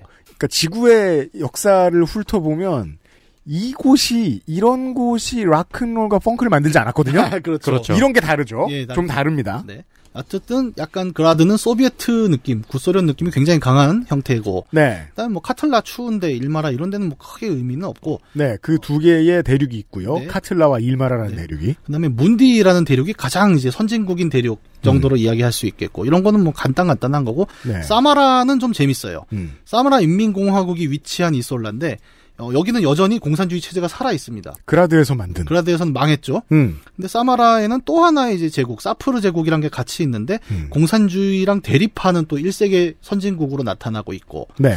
그리고 세울이라는 또 대륙이 있는데 여기는 현실의 일본 같아요. 약간 음. 그 외부로부터 되게 폐쇄적이고 네. 약간 그 개항전의 일본 느낌이 강하죠. 음. 잘 조직된 관료제 하에서 굉장히 가혹한 형벌 체계로 유명해진 나라이기도 합니다. 음. 킴 카츠라기가 이 세울 출신이에요. 그래서 생긴 게 달라요. 예. 성도 다르고 음. 이, 그 이민자로서의 서름을 가끔 이야기하기도 합니다. 자기는 또 이민자가 1세대가 아니거든요. 맞아요. 예. 그 동네 사람이에요. 네. 근데 외모로 막 그런 얘기를 하고 있어서 굉장히 짜증을 내기도 하고요. 참고로 이 게임은 오만 차별이 다 등장합니다. 예, 이건 굉장히 그냥 차별이 그대로 있는 그대로 드러나는 게임이에요. 네. 그리고 이제 오늘의 주인공 인슐린대라는 이솔라 얘기를 해야 됩니다. 인슐린대. 네. 대륙 이에요. 네. 어찌 보면. 네. 이 인슐린데는 처음에 발견이 된 게 아니라 신대륙이에요. 네. 돌로레스 데이라는 어떤 여성이 이 대륙을 처음으로 발견하고 개척했다고 합니다. 음. 그래서 인슐린데에서는 돌로레스 데이를 거의 여신으로 모시고 있죠. 음. 신화의 주인공입니다. 예. 그리고 이 이솔라는 어, 가장 큰 바다를 갖고 있는 음. 군도로 구성된 형태입니다. 네. 그러니까 섬나라라는 거예요. 음. 그리고 그 섬 중에서도 가장 중심이 되는 곳에 라까이유라는 거대한 섬이 하나 있고 음. 예, 오늘의 메인 무대인 레바숄이라는 도시 국가가 이 까이유 섬에 위치하고 있어요. 네, 이 레바숄이라는 도시국가가 배경입니다. 네. 처음에 게임을 틀면 나오는 그 수채화는 네. 레바쇼리죠. 바다에서 본. 네. 레바쇼는 도시 국가예요. 어, 거대한 섬 한가운데에서 가장 번화한 도시인데 처음에 이제 작은 식민지로 시작해서 계속 독립적으로 발전을 한 곳이고 음. 아주 거대한 항구를 끼고 있어서 교역의 중심지이기도 합니다. 네. 이제 레바쇼 도시를 좀 보죠. 크게는 세 구역이 있습니다. 동부, 서부, 삼각주. 이건 쉬워요. 동부는 잘 산다. 네. 서부는 망했다. 음. 삼각주는 금융지구다. 음. 이 정도인데 게임은 동부와 삼각주는 보여주지도 않습니다. 네. 그냥 서부, 그 망한 서부죠. 완전 네. 슬럼. 분위기예요. 음. 거기에서 이제 되게 조그만 소구역에 있는 항구 마르티네즈라는 항구에서 벌어지는 이야기예요. 네. 큰 도시의 일부 지역이에요. 네, 거의 뭐 망해간 지역이죠. 네. 이 레바쇼리라는 이제 도시가 배경인데 이것도 좀 그 판타지긴 하지만 당연히 현실의 역사에서 굉장히 많은 모티브들을 가져왔어요. 음. 어, 이 레바쇼는 원래 설명한 대로 약간 번창한 항구 도시이긴 한데 네. 어, 극심한 전쟁을 겪으면서 완전히 지금 쇠락한 상태입니다. 도시를 돌아보면 포탄을 맞은 곳이 그냥 그대로 있어요. 예, 예. 다- 전쟁을 치른 지 한참 됐는데. 네. 그리고 동부는 잘 사니까 복구가 됐겠지만 서부는 뭐 복구도 하나도 안 된 상태죠. 음. 근데 이 전쟁은 왜 일어났느냐? 바로 여기서 공산주의 혁명이 일어났기 때문입니다. 그렇습니다. 도시국가에서 일어난 공산주의 혁명은 예, 아까 얘기했던 그 그라드에서 나오는 크라스 마조프 음. KM으로부터 영향을 받은 거고요. 네. 예. 초반에 꽤 성공적이었어요. 그래서 도시 전체를 장악하고 레바숄이 원래 왕국이었단 말이에요. 음. 예. 그 왕정을 종식시키면서 이 도시에 일종의 코뮌을 선포하기에 이릅니다. 그것이 이제 막 수백 년 전의 일은 아니고 어, 한 사람이 죽는 기대여명 span 네, 예. 사이에 있던 일이에요. 예, 그 정도예요. 그러니까 네. 혁명 당시에 사람들이 이제 노친네 정도가 된 그 정도의 시기가 흘렀다고 보시면 그러니까 사실 됩니다. 우리가 생각하는 조금 지났죠 지금은 러시아 같은 느낌이잖아요. 예, 예, 그 정도가 네. 될 거예요. 그 젊었을 때 왕정 수비 왕실 수비대를 네. 했던 사람이 아직 안 죽었어요. 예. 그러니까 한 뭐 80년, 90년쯤? 예, 그 정도 되겠죠. 근데 이제 이 꼬미는 결국 실패를 한단 말이에요. 왜냐하면 세계 최대 항구 도시였잖아요. 가장 부유한 도시였고 음. 거기서 꼬민이 일어나면서 금융과 무역이 다 멈췄단 말입니다. 이러면은 어, 열강들이 이걸 가만두겠냐는 거예요. 그렇죠. 외세가 쳐들어옵니다. 예, 이 엘리시움 세계의 제국주의 열강들이 군사력으로 연합을 해서 다 쳐들어와서 레바션의 코민이 박살이 납니다. 음. 그리고 엄청난 대학살이 일어나면서 혁명 정부는 무너져요. 네. 그리고 정부가 무너진 이 레바쇼에 들어온 새로운 지배 세력은 연합국들이 만든 괴뢰 정부. 네. 그리고 사실상 그래서 이제 현재 레바솔은 열강들의 연합에 의해서 거의 반식민지 상태가 유지가 되고 있는 상황이라고 보시면 되겠습니다. 음. 그 거대 금융 교역 도시가 식민지가 됐습니다. 네. 여기까지 이야기를 해보면 우리가 역사 속에서 딱 떠오르는 도시가 하나 있죠. 그렇습니다. 네, 프랑스 파리죠. 네. 파리와 파리 꼬민. 음. 파리 꼬민 이야기는 재밌습니다. 이게 어 우리가 성인이 된 이후에 접하는 역사예요. 빨갱이가 대학 배웠어요. 네. 세계사 그러니까 때는. 공교육 세계사 시간에는 파리 꼬민 안 가르칩니다. 안 나옵니다. 그래서 네. 항상 저는 이 방송을 이제 공교육에 맞춰야 된다라고 생각을 하는 입장에서 그럼 아니, 얘기 안 해야 될 거 아니야. 아니 아니 네. 그 공교육 베이스에서 들으면 재밌는 얘기. 아. 예, 그 알았어요. 정도가 딱 재밌기 때문에 아니 파리 꼬민은 왜냐면 많이 아시는 분들도 있을 테니까. 어떻게 해야 한 줄로 말할까요? 파리에는 시민들이 다른 정부를 세우는 혁명을 해서 그게 잠깐 성공했던 적이 있었어요. 네 네 그 얘기죠. 네. 한번 봅시다. 파리 꼬민 파리 꼬민으로 넘어갑니다, 우리는. 네. 제가 반지의 제왕이랑 비교했다 그래서 예. 어떠한 중세 시대의 모델을 가지고 있는 새로운 환타지 세계관일 거라고 생각하시는데 네. 실제로는 19세기와 20세기, 21세기를 배경으로 하고 있는 환타지 세계입니다. 예, 대충 보면 이제 그 스팀펑크에서 뭐 사이 저기 디젤 펑크 그 근처다라고 느끼면 음. 아마 맞을 것 같아요. 네. 파리 꼬민은 이제 길게 보면은 프랑스 혁명의 거의 끝자락으로 볼 수 있겠죠. 음. 원래 이제 꼬민이라는 말은 이제 공산주의자의 꼬민이 아니라 네. 프랑스어로는 이제 작은 자치단체 행정구역을 가리키는 말이라고 해요. 네. 어, 하지만 우리가 이제 어느 날 꼬뮤니스트다 그러면은 아 이장님인가 뭐 이렇게 생각하지는 않습니다. 면주의자, 네. 읍주의자. 예, 예. 네. 그리고 꼬민이라는 단어가 지금의 의미로 정립되게 된 계기가 바로 1871년의 파리 코민이죠. 그러합니다. 저는 항상 이렇게 역사 얘기를 하면은 제가 숫자에 약해서 그런지 같은 해에 무슨 일이 딴 데서 일어난 날을 좀 보려고 하는데 음. 1871년은 한반도에서 심리 양요가 심리양요입니다. 터진 해죠. 네. 그러면 병인 양요가 그 전이었잖아요. 고종 대원군식입니다. 네, 병인 양요가 프랑스가 쳐들어온 거지 않습니까? 네. 그러니까 파리 코민이 병인 양요 다음이라고 보시면 되는 거예요. 음. 그 정도를 보시고 이제 흥선 대원군이 한참 이제 서원을 철폐하라 막 이런 거 하고 음. 그 저기 척화비 이런 거 세우고 그렇습니다. 그러던 때였습니다. 음. 그 여기 뭐야 양화진 저기 가면은 저 척화비 있는 거 알아요? 어, 그래요? 예, 거기 되게 신기하게 척화비가 하나 있습니다. 진짜? 예. 아, 그게 그, 저, 지하철 쪽으로 안 가고 잘못 빠지면은 그 비를 보게 되거든요. 그 강변북로에서 예, 예, 잘못 예. 가다가. 예, 거기 네. 어, 저 산책 여러분, 갔다가 깜짝 놀랐어요. 운전하다 척화비가 나오면 빠지셔야 됩니다. 당신이 원하는 곳으로 가지 않아요. 그리로 가면. 나 그 길 자주 빠져. 어딘지 알 것 같아. 자, 한번 빠지고 안 틀려요, 이제. 그리고 우리도 지금 딴 데로 빠졌죠. 네. 네, 다시 돌아오겠습니다. 파리 코민 이야기를 하고 있었죠. 음. 이제 그러면 이 시기 1870년은 어떤 시기냐? 유럽에서는 한참 이제 제국주의들이 점점점 이제 올라오는 시기였고, 네. 어, 아까 뭐 저기 병인 양요도 얘기했잖아요. 그러니까 대외적인 식민지 팽창이 한참 이루어지던 시절이었어요. 음. 어 그래서 조금 맥락적으로 보자면 파리 코민은 아까 말씀드린 대로 프랑스 혁명의 끝 부분이다. 그리고 어, 굉장히 산업이 급성장하면서 부르주아 계급들이 힘이 세지면서 귀족 중심의 신분제는 프랑스에서 많이 힘이 약해진 음. 상태다. 사람들은 프랑스 혁명의 끝자락이라 했잖아요. 이미 혁명을 한번 겪어봤어요. 파리 코민이 있기 전 사, 바- 사반세기 정도 동안 프랑스는 인류가 해보지 않은 실험을 하고 있었죠. 네.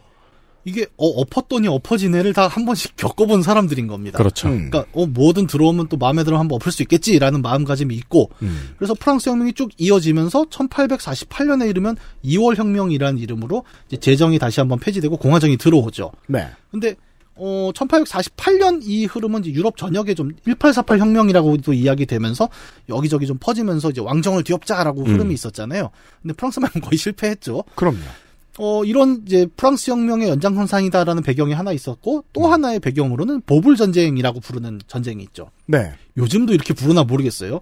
이 보불 전쟁이 뭐냐면 보가 프로이센을 프로이센. 한자로 음차하면 보로사라 그래요. 음. 불이 불란서의 불. 음. 그래서 프로이센 프랑스 전쟁입니다. 네. 프프전이라고 쓰면 우리는 프로토스 그렇죠. 프로토스. 동족전. 네. 네. 뭐 강민 대 박용욱 그렇죠. 이런 생각을 해야 되는데 그건 아니고 네. 이제 이 두 전쟁은 뭐냐면 프로이센은 한참 이제 그 프랑크 쪽 독일 구 독일 지역이 이제 뿔뿔이 흩어져 있던 거를 비스마르크라는 사람이 다 묶어 보려고 막 음. 난리를 치고 있었고 어 프랑스는 얘랑 맞붙는 상대가 나폴레옹 3세였습니다. 네. 나폴레옹에게 전수를 받은. 예. 나폴레옹의 직계는 아니죠. 음. 나폴레옹 동생 루이 포나파르트의 아들이니까 조카죠. 음. 네. 얘가 이제 한편으로 되게 유명한 또 막스의 그 어록 중에 그게 있죠. 왜 음. 한 번은 비극으로 한 번은 희극으로. 그렇습니다. 이게 뭐냐면 이제 루이 보 저기 뭐야 나폴레옹 음. 원래 우리가 알고 있는 나폴레옹이 친위 쿠데타로 황제에 오르잖아요. 네. 그때를 이제 비극이라고 하고 그다음에 그걸 따라서 이 조카가 나도 친위 쿠데타하고 따라했을 때는 너무 웃겼던 거예요. 음, 그렇죠. 그래서 이 유명한 이야기의 주인공이기도 합니다. 근데 이 양반은 그렇게 대단히 정치적 능력이 대단했거나 뭐 이런 스타일은 아니었나 봐요. 뭐 프랑스의 근대화를 꽤 이끌었다고는 하지만 이제 프랑스의 황제가 됐잖아요. 어쨌든 쿠데타를 일으키면서 네. 몇 가지 저- 저 갈등 속에서 이 프로이센이랑 맞붙게 되는 거예요. 이 얘기도 원래 되게 재밌는데 이거 다 얘기 못 하고. 음. 근데 어 자기는 어쨌든 나폴레옹 후예 아닙니까? 그래갖고 이제 자기도 전장에 나갔어요. 친히. 근데 지휘를 잘 못해갖고 덜컥하고. 예, 황제가 포로가 됩니다. 그렇죠. 잡혀가니까 프랑스는 완전 치욕이죠. 음. 그래서 황제가 바로 폐위가 돼요. 음. 그래서 이제 1870년에 되면 그 공화파 급진 세력들이 프랑스는 이제 공화국이다. 네. 어, 황제 없다. 덕분에 공화정이 돌아오죠. 예, 갑자기 공화국이 됐고, 근데 전쟁은 지고 있었잖아요. 음. 그래갖고 이제 프로이센이랑 대표해서 어, 강화 협상을 하자라고 나서게 됩니다. 음. 근데 임시정부랑 프로이센의 합의는 잘 안 이루어져요. 왜냐하면 이제 자국 영토를 점령을 하고 있고 프로이센이 음. 파리도 포위된 상태란 말이에요. 임시정부 웃기고 있네. 왕, 왕대꼬라 그래. 사실 예. 우리한테 있는데. 예, 아니 프로이센 또 웃기잖아요. 야 우리가 이겼는데 왜? 왜? 아니, 뭔 협상을 하자는 거야? 아까, 아까 그거 아니야. 장기판에서. 킹이 죽었잖아, 지금. 폰들끼리 와가지고 뭐 하자는 거야. 프로이센은 이런 입장이에요. 그러니까 상대방이 킹이 죽었는데 계속 폰을 들이면서 야 이 협상을 지금부터 시작할 건데 이러면서 야, 그 킹은 우리 킹이 아니야. 폐위됐어. 음. 그런 상황입니다. 그러니까 프로이센은 이제 뭘 하냐면 아예 파이를 포위해 놓고 그 왕 프로, 프로이센 황제를 데려다가 그 베르사유 궁전 있죠. 거기 거울의 방이라고 되게 유명한 방이 있대요. 네. 저는 프랑스를 못 가봐서 모르는데 거기서 독일 제국의 건립을 선포해 버립니다. 네. 이건 완전 물 먹어 봐라죠. 저기죠, 저기. 마패죠, 마패. 그렇죠. 마패죠. 야, 너네 킹 우리한테 있는데? command지요? 이러면서, 네. infested queen. 그렇죠. 그 휴전은 항상 태고 계속 협의를 하는데 프랑스는 이제 임시 정부를 다시 구성을 해요 이때. 근데 음. 이때 의회에 왕당파가 다수로 들어옵니다. 네. 그러면서 이제 새롭게 저 협- 이제 구성된 정부는 이제 보불 전쟁 최종 강화 조약을 맺는데 이때 알자스 로레인이라고 불리는 유명한 지방이 독일로 넘어갑니다. 음. 여기는 우리가 파리 꼬뮌은 안 배워도 이 알자스 로렌 지방에 대해서는 교과서에서 배웁니다. 예, 여기 아주 유명한 소설이 하나 있죠. 네. 마지막 수업. 이, 이 알자스 로렌이에요. 네. 그 수업 때 보면은 그 얘기 하잖아요. 선생님이, 이제 더 이상 우리는 우리말을 쓸 수 없게 됐습니다. 이러면 갑자기 막 모아서 잡아가고 막 이러잖아요. 네. 이게 프랑스에서 독일 넘어가는 이 얘기예요. 음. 그러면서 산업적으로 알자스 로렌은 또 철과 석탄이 굉장히 많이 나는 지역인데, 음. 프랑스 입장에서는 철과 석탄이 한 90%가 여기서 났다 그래요. 음. 그러니까 이게 넘어가니까 민족적 감정은 굉장히 나쁠 수밖에 없었던 거죠. 그래갖고 이제, 아니, 강화를 이렇게 하면 어떡하냐, 막 파리 중심으로 이제 큰 반정부 흐름이 나타납니다. 그리고 임시정부는, 어, 분위기 안 좋다. 근데 아까 프로이센이 파리 포위했다 그랬잖아요. 이때 시민군들이랑 같이 싸우면서 시민들한테 막 대포를 나눠주고 이랬단 말이에요. 야 이거 분위기 불안한데 저 대포 다시 가져와. 음. 그래서 수거를 하러 정부군이 파리에 투입됐는데 파리 시민들이 어 지금 뭐 하는 거야? 이제 분위기가 점점 이제 긴장의 구조로 흘러가기 시작한 거죠. 그래서 결국 대포 회수하러 나갔던 군인들이 시민들한테 포위가 되고 병사들한테 야 다 쏴 했더니 병사들이 아 싫어. 뭐 시민들이 뭘 잘못했는데 이러고 발포를 시민- 거부하죠. 네. 시민 쪽에 붙어버립니다. 음. 이러면서 혁명군이 파리를 접수하게 되고 파리에는 꼬민 평의회가 결성되면서 최초의 인민에 의한 정부로서의 파리 코민을 선언하게 됩니다. 네. 여기까지 선언을 했는데 근데 정부군이 죽은 건 아니었어요. 베르사유에서 굉장히 많은 숫자가 반격을 준비하고 있었고 또 프로이센이 파리만 점령한 거죠, 시민들은. 네네네. 그러니까 파리 꼬민이라는 게 파리에 이제 바리케이드를 쌓고 여기서 지키겠다는 거예요. 네. 근데 뭐 그 전에 프로이센이 포위를 하고 있었던 병력이 있었잖아요. 음. 얘들이 정부군에 협력해서 같이 파리를 공격하기 시작을 하고 왜냐하면 정부 대 정부의 입장에서는 프로이센이 이겼으니까요. 예, 예. 이 유령을 날려야 된다라는 데는 열강들은 다 동의를 하고 있다는 거죠. 네. 그렇죠. 그러다 보니까 프로이센에 잡혀있던 구 프랑스 정부군 포로도 다 풀어줘서 포위망을 같이 하게 됩니다. 프랑스군이 프로이센군이 됩니다. 네. 뭐 이래저래 이게 시민군으로 맞설 수 있는 상대가 아니었죠. 그래서 최종적으로 꼬미는 무너지기 시작을 합니다. 이때 굉장히 치열한 전투가 벌어졌고 양측 모두 어마어마한 학살을 벌여서 뭐 2, 3, 2, 3만 명씩 죽어 나가고 뭐 이런 상황이 터지면서 인류 최초의 인민 정부였던 파리 코미는 최종적으로 무너집니다. 피의 끝을 봅니다. 네, 이때 사진들도 굉장히 또 남아 있고 이렇죠. 그 보면은 여기 보면 이제 재밌는 부분이 그 최후까지 저항한 코민 구성원들을 이제 벽에다 쫙 세워놓고 총살을 하는 이런 장면들이 있어요. 이게 음. 그림으로도 좀 남아 있고 하는데 이 벽이 지금도 파리에 있다고 하죠. 네. 혁명 투사의 벽, 뭐 꼬뮌 투사의 벽 이런 이름으로 불리고 있고 현재까지도 약간 그 dark tourism의 관광 명소로 남아 있기도 합니다. 다른 여러 가지 근거로 어, 파리 꼬뮌의 장을 이 게임의 배경인 레바숄로 생각할 근거들이 있습니다만은 네. 후반부에 많은 스포가 있습니다. 청취자 여러분 오늘과 내일 방송에는 후반부에는 아예 대놓고 이 혁명투사의 벽이 등장합니다. 네. 그래서 저희가 파리 꼬뮌에 대한 설명을 어, 위원장께서 이렇게 많이 해주셨어요. 네, 저는 뭐 꼬뮌 위원장은 아니고 네. 깜짝 놀랐습니다. 지금 위원장이라고 약간 이렇게 당원증을 들어야 되나? 저그 잘하는데요, 막 이런. 근데 저희는 한 장밖에 없어요. 들면 Game of the Year예요. 그렇죠. 네.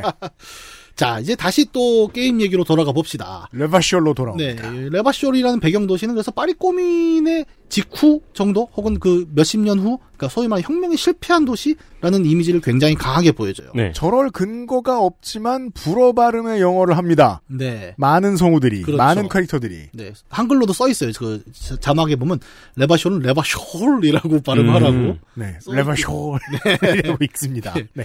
아까 말씀드린 도시 다니다 보면 이제 혁명 투사의 벽이랑 되게 비슷한 어떤 빈 벽에 총알 자국이 가득한 벽이 있는데 이거를 아까 얘기한 여러 인격 중에 그 추리력, 음. 사건 재구성력을 좀 올려놓으면은 이 당시에 누가 어떻게 총살됐는지를 다 이렇게 추리를 해서 그림으로 만들어내요. 네. 시각화 분석과 개념화가 좀 높아야 성공하고, 아니면 이 벽을 못 봅니다. 네, 아니 뭐 그쪽은 막 부수는 거 아니었어요? 벽을 어떻게 하지? 부순다. 아, 그건 또 부술 수 없게 돼 있어요. 아, 그렇죠. 그러니까 이게 이걸 높- 높여놓느라 머리가 나빠졌기 때문에 관심을 안 가져요. 아. 음. 그러니까 능력치에 따라서 내가 볼 수 있는 아이템이 있고 볼수 예. 없는 아이템들이 있죠. 그러니까 사실 지금 우리 셋이 같은 게임을 얘기하지만 서로 다른 게임을 플레이를 했어요. 그렇죠. 네. 예, 네. 그 점이 굉장히 중요해요. 중요합니다. 그러니까 플레이 N회차 플레이 해보는 사람들이 전혀 다른 내용들을 맞닥뜨린다고 하더라고요. 네, 네, 그렇죠. 저도 아직 어, 저게 뭐지 되게 궁금한데 못 가본 부분들도 있어서 음. 그런 점은 좀 감안하시면 좋아요. 근데 어쨌든 혁명이 패배한 도시라는 그 파리 코민에서 가져온 이 모티브는 레바쇼 전반을 강하게 지배하고 있어서 음. 그 사- 외세에 의해 지배되고 있는 핍박받는 사람들의 피폐한 삶이 굉장히 곳곳에서 묻어납니다. 어, 제국주의 외세에 의해서 지배되는 그 실패한 혁명의 본거지가 남긴 쓸쓸한 풍경 속에서 이제 그 호텔에서의 살인 사건이 일어났다. 그렇죠. 라고 앞부분을 이야기할 수 있는 거죠. 음. 그 황폐한 한국 구석에 서 있는 호텔 그리고 뒷마당에 걸려 있는 시체. 그럼 이제 어쨌든 우리는 형사라고 하니 음. 누가 죽였나를 찾아가야 됩니다. 찾으러 다녀야죠. 예. 이 형사 2인조는 이제 그 시체 걸린 나무에 가서 일단 현장 검증을 합니다. 음. 근데 저 시체를 어떻게 하지 어떻게 하지 했는데 옆에서 계속 누가 시끄럽게 굴죠. 동네 꼬마애가 네, 계속 시체를 훼손하고 있어요. 시체에다 막 돌멩이를 던지면서 온갖 쌍욕을 다 해야 됩니다. 욕은 또 겁나게 많이 합니다. 네네네. 그러니까 세상에서 배운 모든 차별과 관련된 욕은 다 하고 다니는 꼬마. 예. 그 꼬마의 이름은 쿠노인데 이제 시작부터 끝까지 그냥 욕만 계속하고 약간 얘는 정신 이상한 거 아니야 싶을 정도로 실제로 이상합니다. 예. 네. 근데 어떤 스포. 예, 특정 루트에서는 또 이 친구가 동료가 되기도 하죠. 네. 네, 저는 이 동료를 안 해봤는데 깰 때마다 얘랑 했죠. 어쨌든 이제 이 친구를 뒤로 하고 조사를 해보면 몇 가지 사실을 발견할 수도 있고 안 할 수도 있는데 전 얘한테 추리닝 바지도 샀습니다. 아, 그거 왜 샀어요? 꼭 갖고 왜냐면 나머지를 다 갖췄기 때문에. 아, 저는 스웨스트는 다 갖추는 게 원칙이라. 아, 그 기본 스타일이 있군요. 예. 나도 저기 녹색 형광 운동화를 팔았으면 샀을 거야.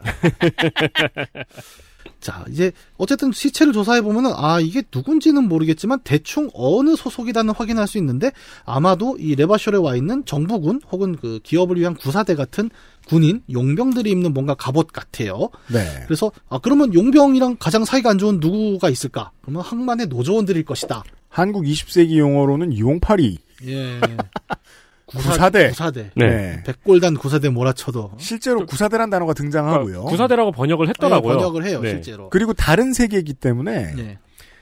이 인류가 지금 살고 있는 지구하고는 기술의 발전 속도가 서로서로 달라요.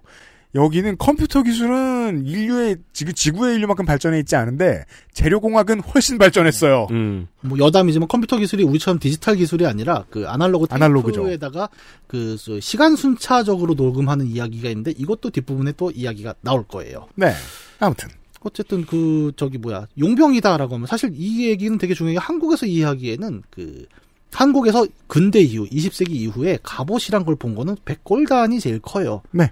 예, 전투 경찰들은 방석법이라는 걸 입죠. 네. 우리가 아마 현실에서 보는 가장 갑옷에 가까운 느낌인데 맞아요. 이 친구도 약간 그런 걸 입고 있었다 라는 음. 생각인 거죠. 음. 그래서 어 그럼 항만 노조가 아무래도 뭔가 개입이 된 것 같으니 이제 항만 노조 위원장을 찾아갑니다. 노조 위원장을 만나러 갑니다. 에브라트 클레어 라는 이 위원장은 항만에 그 컨테이너 많이 쌓여 있잖아요. 네. 그 컨테이너 속에 어딘가를 개조해서 사무실로 쓰고 있어요. 음. 어, 가서 만나보면은 우리가 알고 있는 그런 노조 위원장 이미지가 아니라 누가 보면은 부패 기업 CEO처럼 음, 앉아 네. 있습니다. 어떤 사람의 입장에서 봤을 때는 그래 저게 노조 위원장이지 아, 싶은. 그럴 수 있죠.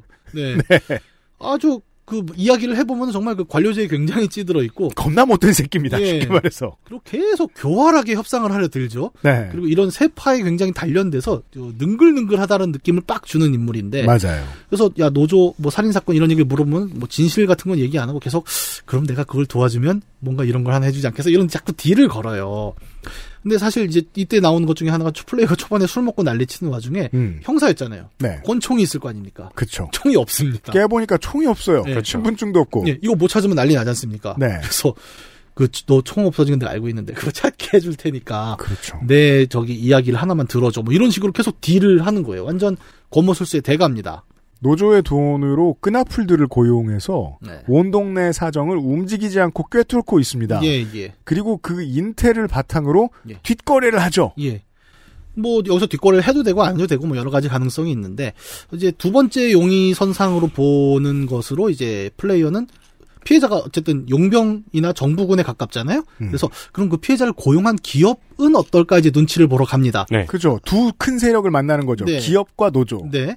근데 기업은 이런 어, 더러운 서부에 있지 않죠. 음. 그래서 딴 데서 배만 한 척 파견해서 대리인이 와 있습니다. 아주 럭셔리한 보트를 타고 있는 대리인이 있어요. 네. 항만에. 거기 가보면 이제 어떤 그 대리인을 처음 만나게 되는데 이제 조이스 메시에르라는 컨설턴트입니다.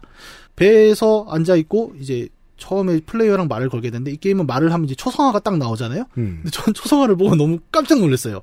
마가렛 대처 같이 생겼죠. 예.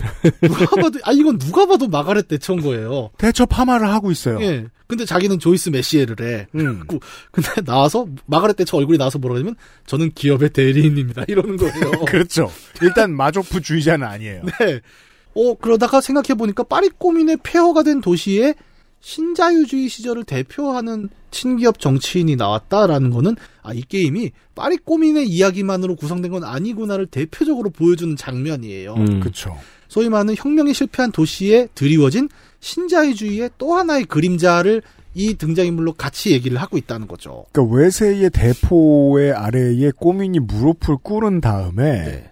사실상 무정부주의, 아무 힘도 제대로 지배하지 못하고 있는 상황이 되어 있는 레바쇼르라는 도시에 힘이 있는 세력이 둘인데 다국적 기업을 대변하는 하수인 네. 그리고 노조위원장인데 아 재미있죠. 둘 다 똑같이 부패했습니다. 그래서 둘 중에 누구한테 하- 따, 따까리가 되더라도 똑같은 일을 하게 돼요, 나는. 그렇죠. 왜냐면 저는 따까리 일은 열심히 했거든요. 돈이 필요하니까. 너무 하수인 일을 많이 하다 보면은 구사대가 욕하죠, 저더러. 이 부패한 경찰, 그러면 그렇게 답해줘야 됩니다. 그래, 나는 열라 부패해서 틈날 때마다 부정부패를 저지르고 있지! 그렇게 얘기를 해줘야 됩니다. 이 게임은 뭐 가운데라는 게 없죠, 정말. 다 부패했어요. 네. 그래서 어쨌든 이 대처랑, 이- 아, 대처, 대처랑 이야기를 해보면. 조이스랑. 네, 네. 조이스죠. 몇 가지 단서를 더 들을 수 있는데, 이제 죽은 자의 정보가 좀 나옵니다. 음. 크레네얼이라는 이름의 용병 집단이 있고, 얘가 거기 대표예요. 용병 집단의 우두머리가 죽어서 나무 위에 매달려 있는 사람이라는 걸 알게 돼요. 네. 근데 용병 집단은 무력 집단이잖아요. 음. 그러면 이 용병 집단이 자기네 대빵이 죽었는데 가만히 있겠습니까? 그래서 이 항구도시 전역에 지금 잠입을 해 있어요. 이 용병 집단이. 그래서 만약에 범인이 그냥 밝혀질 경우에는 너는 감당할 수 없는 또 폭력 사태가 나타날 거야 라는 얘기를 대처가 해주는 거예요. 네. 음. 그래서 아니 그러면 네가 좀 말려라. 넌 다 안 되매. 그랬더니 이제 굉장히 또 관료스러운 얘기를 하죠. 아, 이미 저희 손을 떠났습니다. 라는 대답만 듣고 음. 플레이어는 물러서게 됩니다. 그렇죠. 그럼 이제 겁이 나죠. 이거 사건을 빨리 해결해야 되겠다. 안 그러면 또, 또 피바다가 일어날 것 같은데. 기업 용병이라는 것을 아주 자연스럽게 이해시키고 있습니다. 이게 뭔지 모르는 사람들에게. 네. 실제로 시킨 모든 것을 군인처럼 완벽하게 수행하는 집단이 아니라 네. 하나의 목표만 수행하면 되니까 나머진 지들이 알아서 하는 집단이다. 예. 한국식으로 하면 딱 조폭인 거죠. 그렇죠. 예. 네. 그래서 얼른 얼른 좀 해결하자고 호텔 1층에 돌아왔더니 어, 이번에는 노조 사람들이 또 1층에 우르르 와서 맥주를 먹고 있네요. 네. 이 사람들이 아까 얘기한 그 항만 노동조합 소속인데 일종의 무력 집단처럼 몰려다니는 사람들입니다. 저는 이 사람들을 먼저 만났군요. 네, 순서, 아, 그럴 수도 있어요. 순서 네. 달라질 수 있어요. 노조를 대표하는 무력 집단을 만나게 됩니다. 이 네. 사람들하고의 대화가 상당히 중요합니다. 예. 이딱 봐도 이상하잖아요. 살인 사건이 났는데 이렇게 힘 좀 쓰게 생긴 사람들이 우르르 와 있으니까. 그렇죠. 그래서 신문을 해보면 그 우두머리로 나오는 티투스 하디라는 사람이 야 그래 우리가 목매달았다 이렇게 자백을 해버려요.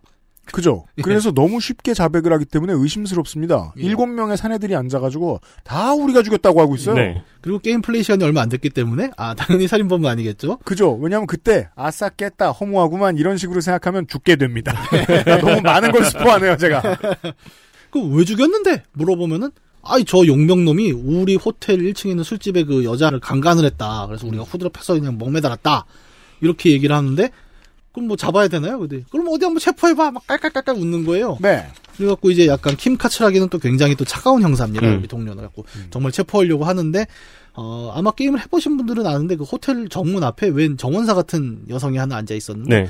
그 여성이 갑자기 이렇게 와서 제가 이 노조의 법률 자문이고 여러분 지금 이분들을 체포할 증거도 없고 권한도 없습니다. 이렇게 컷을 해버려요. 이 사람은 마치 그, 뭐 기업도 노조도, 어, 굳건해지면 법률 전문가를 고용을 하는데, 네. 이 고용을 하는 방식 중에는 처음부터 비용을 다 대서 네. 이 사람을 아예 키워버리죠. 그쵸. 그렇게 고용된, 사실상 종신 고용된 네, 네. 변호사입니다. 태어날 때부터 이제 그렇게 쭉 키워졌던 네. 장학금 줘가면서 음. 노조의 변호사로 이제 키워져 있던 사람이었단 말이죠. 음. 그러면 이제 어쨌든 이렇게 방해해갖고 지금 체포도 안 되는 거고. 그럼 어떻게 하지? 다른 방법이 뭐가 있을까? 뒤지다 보면은 아 그러면 네가 강간 미수가 있었다며 이제 그 사실을 떠올리는 거죠. 음. 그럼 그 피해자는 누구냐? 처음에 나한테 형사님이라고 말 걸었던 그 여성이었던 거죠. 네. 2층 로비에서 만났던 그냥 반. 네, 그래서 올라가서 물어봅니다. 그- 미스 그런- 오라니의 디스코 댄서. 네. 어, 그런 일이 있었다면서요? 막 얘기했더니, 아니요, 나는 강간당한 적이 없어요. 여기서 저기 게임 시작할 때 잘못된 선택을 하게 되면 여기서 아주 곤란해져요. 아 그래요? 네.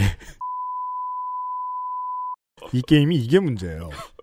청취자 여러분 잠시 지금 저 방송이 끊어졌는데요 지금 왜냐하면 이 이 게임은 아무리 자유도를 다 인정해줘도 우리가 표현할 수 없는 많은 차별과 혐오를 담고 있어요. 네. 적나라하게 자- 예. 아주 잘 보여줘요. 그리고 그 혐오와 차별이 실제 게임 플레이에 영향을 아주 잘 미칩니다. 그러니까 저는 실제로 게임하면서 그 혐오와 차별을 계속 선택하는 쪽으로 가봤거든요. 예, 예. 음. 아니 뭐 저는 그렇게 갈 수 있다고 봐요. 오히려 내가 액션을 함으로써 이 이야기, 그러니까 소위 말하는 이런 험한 차별의 상황들을 역으로 좀 느낄 수 있게 하는 나는 그런 구조라고 생각을 맞아요. 하거든요. 네. 그러니까 그런 의미로 보시면 되고 그 이후로도 계속 이렇게 제일 못돼 먹은 대답을 막 계속 골랐거든요. 예, 예, 예. 그러니까 한두 끝도 없이 꼬이더라고요. 예, 그 근데 그다음 그 얘기 지금 처음 듣고 너무 충격적이었다. 아, 그죠. 저는 계속 때리고 부수, 아까 부순 다음에 미안해. 부순 다음에 미안해만 했기 때문에 저는 경험해보지 못한 거죠. 그렇다고 저기 UPD가 뭐 조폭인 건 아니잖아요. 부수면 편하기 때문에 그런 건데, 여튼. 조, 조폭들이잖아요. 그 부서, 아유 미안합니다. 뭐야, 그게. 여튼. 그 그러면 저기 이 여자한테 우리는 이제 또 잘 물어봤으니까 대답을 들어보면 나는 강간당한 게 아니고 그 용병이랑 나는 섹스 파트너였다. 합된 관계였다. 네. 마약과 섹스는 예. 이렇게 얘기합니다. 우리는 맨날 되게 재밌게 놀았는데 그래갖고 이제 사건을 좀 재구성해 본단 말이죠. 음. 그러면 이제 주인공이 그 이 여성의 방은 2층 옥탑방이잖아요. 그 옥상에 있는 여기를 쭉 살펴보면 이제 몇 가지 좀 특징들을 볼 수 있습니다. 그 옥상 베란다에 꽃이 한 송이 말라 비틀어져 있는데 음. 하얀 꽃이에요. 이름이 메이벨이고 5월의 종이란 뜻인데 이 게임 속 세계에서 이 꽃은 공산주의의 상징이거든요. 그렇죠. 어, 너 씨, 빨갱이지. 뭐 이런 식으로 한번 몰아붙여 볼 수 있습니다. 평행 우주지만 공산주의는 있습니다. 네. 네. 몰아붙이면 이제 몇 가지 사실을 더 이야기해 줍니다. 그래서 음. 용병은 사실 목매달아 죽은 게 아니다. 아, 자, 이거는 시체 수사를 하면 미리 알 수 있어요. 저는 네. 찾아본 적이 있습니다. 사후에 목매달린 것이다. 네. 그러면서 사망 정황을 이야기해 줍니다. 그녀가 사망 상 현장에 있었던 거예요. 어, 마약과 섹스가 얽힌 어떤 관계였고 예. 어, 관계를 나누던 도중에 남성이 어, 총알을 맞아 사망합니다. 네. 그게 이제 매달려 있는 시신이죠. 네네. 음. 너무 충격받아서 이제 1층으로 막 도망을 와서 사람들한테 그 마침 그 하디보이즈라는 노조 집단이 술을 먹고 있었던 음. 거예요. 나 지금 이런 일을 겪었다. 어떻게 됐냐 막 이렇게 얘기를 했더니 그 하디보이즈의 실질적 브레인이라고 할 수 있는 여성 멤버가 한 명 있거든요. 루비라는 마치 모든 사태를 예상한 것처럼 자 지금부터 이렇게 침착해 라면서 총 맞았다는 사실을 숨겨야 되니까 시체를 일단 샤워실에 걸어놔. 그러면서 이제 소위 말하는 교살의 흔적을 만듭니다. 네. 그리고 어, 그 이후에 공터의 나무에다 딱 걸어서 목매달아 죽은 것으로 시체를 만들어라라고 세팅을 해버렸다는 거죠. 근데 댄서 미스 오란니에는 뭐라고 생각을 하냐면 이 루비란 여자가 나를 되게 좋아했다. 어떤 음. 레즈비언으로서 음. 애정의 관계를 느꼈다. 네. 근데 이 용병이랑 내가 노는 걸 보고 완전 질투를 한 거다. 음. 그래서 이 여자가 창밖에서 나를 그 파트너를 쏴 죽이고 지금 이렇게 딱 세팅을 한 거야라고 얘기를 하는 겁니다. 음. 그러면 이제 총에 맞았다고 하잖아요. 그럼 이제 타는 또 탄도학을 우리가 한번 봐야겠죠. 네. 그래서 이제 플레이어가 올라가서 어디서 총알이 날았날지 또 계산을 해봅니다. 그럼 미스 오란니의 말대로 하면 이제 유리창 앞에서 쐈겠죠. 근데 우리 또 차갑고 냉철한 이 게임에서 가장 정상인 것으로 보이는 킴 가능성은 장거리 저격도 있다라고 해서 한세 군데의 저격 포인트를 더 보는 것으로 일단 협의를 합니다. 네. 그러면 이제 일단 루비가 최종 용의자잖아요. 그 저기 하디 보이즈의 브레인이었다는. 음. 근데 어디 갔는지 몰라요. 아, 안 그렇죠. 보입니다. 그리고 이 하디보이즈라는 폭력 집단은 무력 집단은 그런 사람이 있는지도 확인 안 해줍니다. 네네네. 이제 이것도 좀 쪼아야죠. 그래서 음. 이래저래 쪼면서 뭐 이래 저래 저렇게 해갖고 너네 진짜 이 루비 얘기 안 할 거야? 라고 음, 쪼면은 그렇죠. 이제 어 그들도 약간 좀 이상하네? 라고 음. 하면서 루비가 지금 어디 있는가를 알려줘요. 도시 서쪽에 있는 조금 다 허물어져가는 어촌에 숨어 있다고 합니다. 그이 티투스가 처음엔 되게 무서운데 예. 알고 보면 착한 애예요. 아, 되게 되게 순박해요. 되게 친절하고 예, 예. 타이터스 하디는 결국 도움이 돼. 네. 그 노조의 어, 무력 쓰는 아저씨. 그리고 변호사가 되게 셀 것 같은데 별로 안 세요 또. 변호사는 도움이 안 돼요. 예, 예. 변호사는 처음에만 우아하고 나중엔 별로 존재감도 없습니다. 음. 그 어촌에 가보면은 이제 루비가 살던 뭐 하숙집의 주인집 할머니도 만나게 되고 이런저런 음. 얘기를 들어봅니다. 여기가 참 독특한 풍경을 보여주죠. 어촌. 예, 그 한참 이 레버셜이 잘 나가던 시대 여기는 되게 큰 산업지구였어요. 음. 그래서 다니다 보면 거대한 공장들의 폐허 이런 거 남아 있고. R&D 센터 같은 게 있어요. 네네네. 그 막 프린터 회사 이런 거 있잖아요. 네. 근데 거기를 막 뒤지다 보면 이제 그 루비라는 주인공을 만나게 돼요. 살인 용의자지 않습니까? 근데 얘가 딱 들어가면 그 백색 소음으로 함정을 만듭니다. 이 게임은 청각적 요소가 굉장히 중요하거든요. 함정도 그런 덫이나 이런 물리적으로 만드는 게 아니라 소음으로 만들어서 플레이어를 그 정신 착란으로 만들어 버리는 거예요. 음. 백색 소음, 네, 아, 정확한 표현이네요. 백색 소음으로 함정을 만들어요. 견딜 수 없는 백색 소음을 예, 예, 내뿜어요. 그러면서 자기 얘기를 합니다. 내가 죽인 거 아니다. 음. 나는 그냥 어? 네가 그 나 이름도 모르는 나. 음. 그 너의 악명이 이 동네에 되게 유명해. 아무나 범죄자로 만든다고. 그렇죠. 그래서 네가 날 쫓아온다니까 지금 도망치는 거라고. 네. 되게 이걸 뭐라고 표현해야 되지? 그러니까 즉 술 깨기 전에 나는 여기까지 들어오면 알 수 있죠. 부정부패한 네. 아무나 범죄자로 만드는 네. 생양아치였어요. 생 양아치 형사였던 겁니다. 그러니까 이게 플레이하는 나 입장에선 되게 미안하기도 하죠. 그리고 술 담배가 끝이 아니죠. 예. 안 해본 마약이 없습니다. 약, 약도 빨아요. 막 네. 장난 아닙니다. 엉망진창인데 그런 형사가 나를 쫓아다니까 난 도망가야지 마. 그리고 나는 그 용병한테 질투도 없었고 그 클라시에 그 미스 오라니를 좋아하지도 않았어. 음. 그리고 사실은 내가 그날 옥상에 올라갔던 거는 나는 어디 깽단의 스파이란 말이야. 근데 음. 안테나가 거기 있어서 접선하려고 올라간 거다고 얘기를 합니다. 음. 그러면서 충격적인 얘기를 하죠.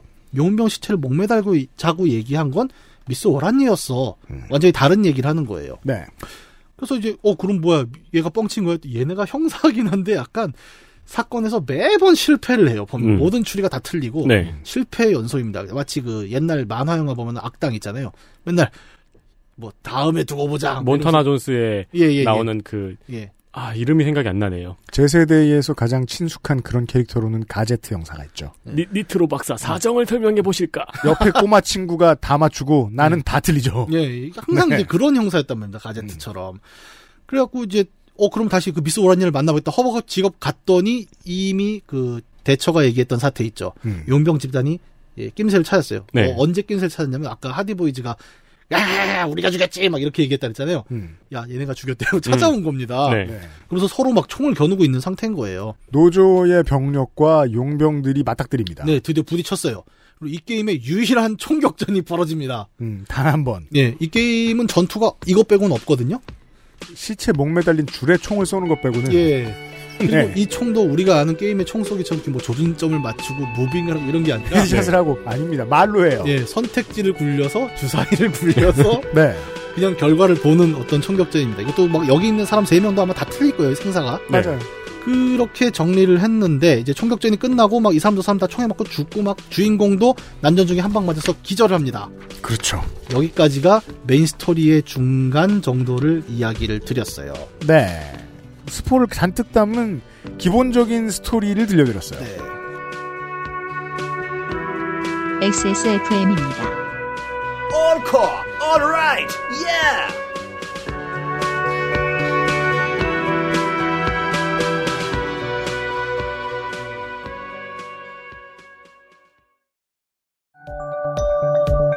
펴서 접어서 눕혀서 뒤집어서 태블릿처럼 때로는 메모장처럼 세상에 없던 노트북 레노버 싱크패드 X1 요가 시리즈 실천하는 당신을 위한 노트북입니다.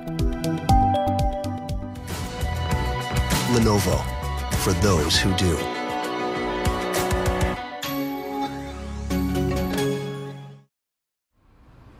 좋아요. 진짜 확실히 좋아졌어요. 어, 이렇게까지 효과가 좋을 줄은 몰랐어요. 자신감이 생기니까 어제는 소개팅도 했다니까요. 아, 저한테 진짜 잘 맞는 것 같아요. 저 이거 먹으니까 세상에나. 아, 저 이마선을 따라서요. 잠먹. 야야, 잠만. 마고 마고 마고. 누구 망하는 걸 보고 싶나? 말할 수 없는 고민? 직접 확인해 보세요. 데일리 라이트 맥주 효모. 기본적인 스토리를 들려드렸습니다. 이 작품을 안 해보실 분들을 위해서 다시 한번. 제가 이제 2회차 플레이를 실제로 는 4번 깼습니다. 2회차 플레이를 해보고 마음의 안정을 얻을 필요가 좀 있었어가지고. 예. 마음이 안정되지만 문제는 자꾸 담배를 찾게 된다는 큰 단점이 있습니다. 담배와 다른 약물. 근데 저는 다른 약물이 없잖아요. 집에. 이 여러 번 플레이해보면서 가장 많이 느꼈던 지점은 현대의 40대까지도 좋아요. 50대까지도 좋아요. 두 부류가 중요해요. 하나의 부류는 우리는 절대 한국어 사용자의 대부분 아 이렇게 표현해야겠군요. 한국어 사용자의 66.6%는 모르는 음, 무너져가는 공산주의를 체험했던 세대. 예. 들에게 바치는 문학 작품이에요. 음. 그리고 나머지 하나는 2020년대를 살아가는 본의 아니게 지극히 우경화된 젊은 세대들을 위해서 20세기의 실패한 공산주의 혁명이 띄우는 문학 작품이기도 해요. 그 둘을 뭉뚱그리면 표현형은 겁나 차별적이고 혐오적입니다. 실패했거든요.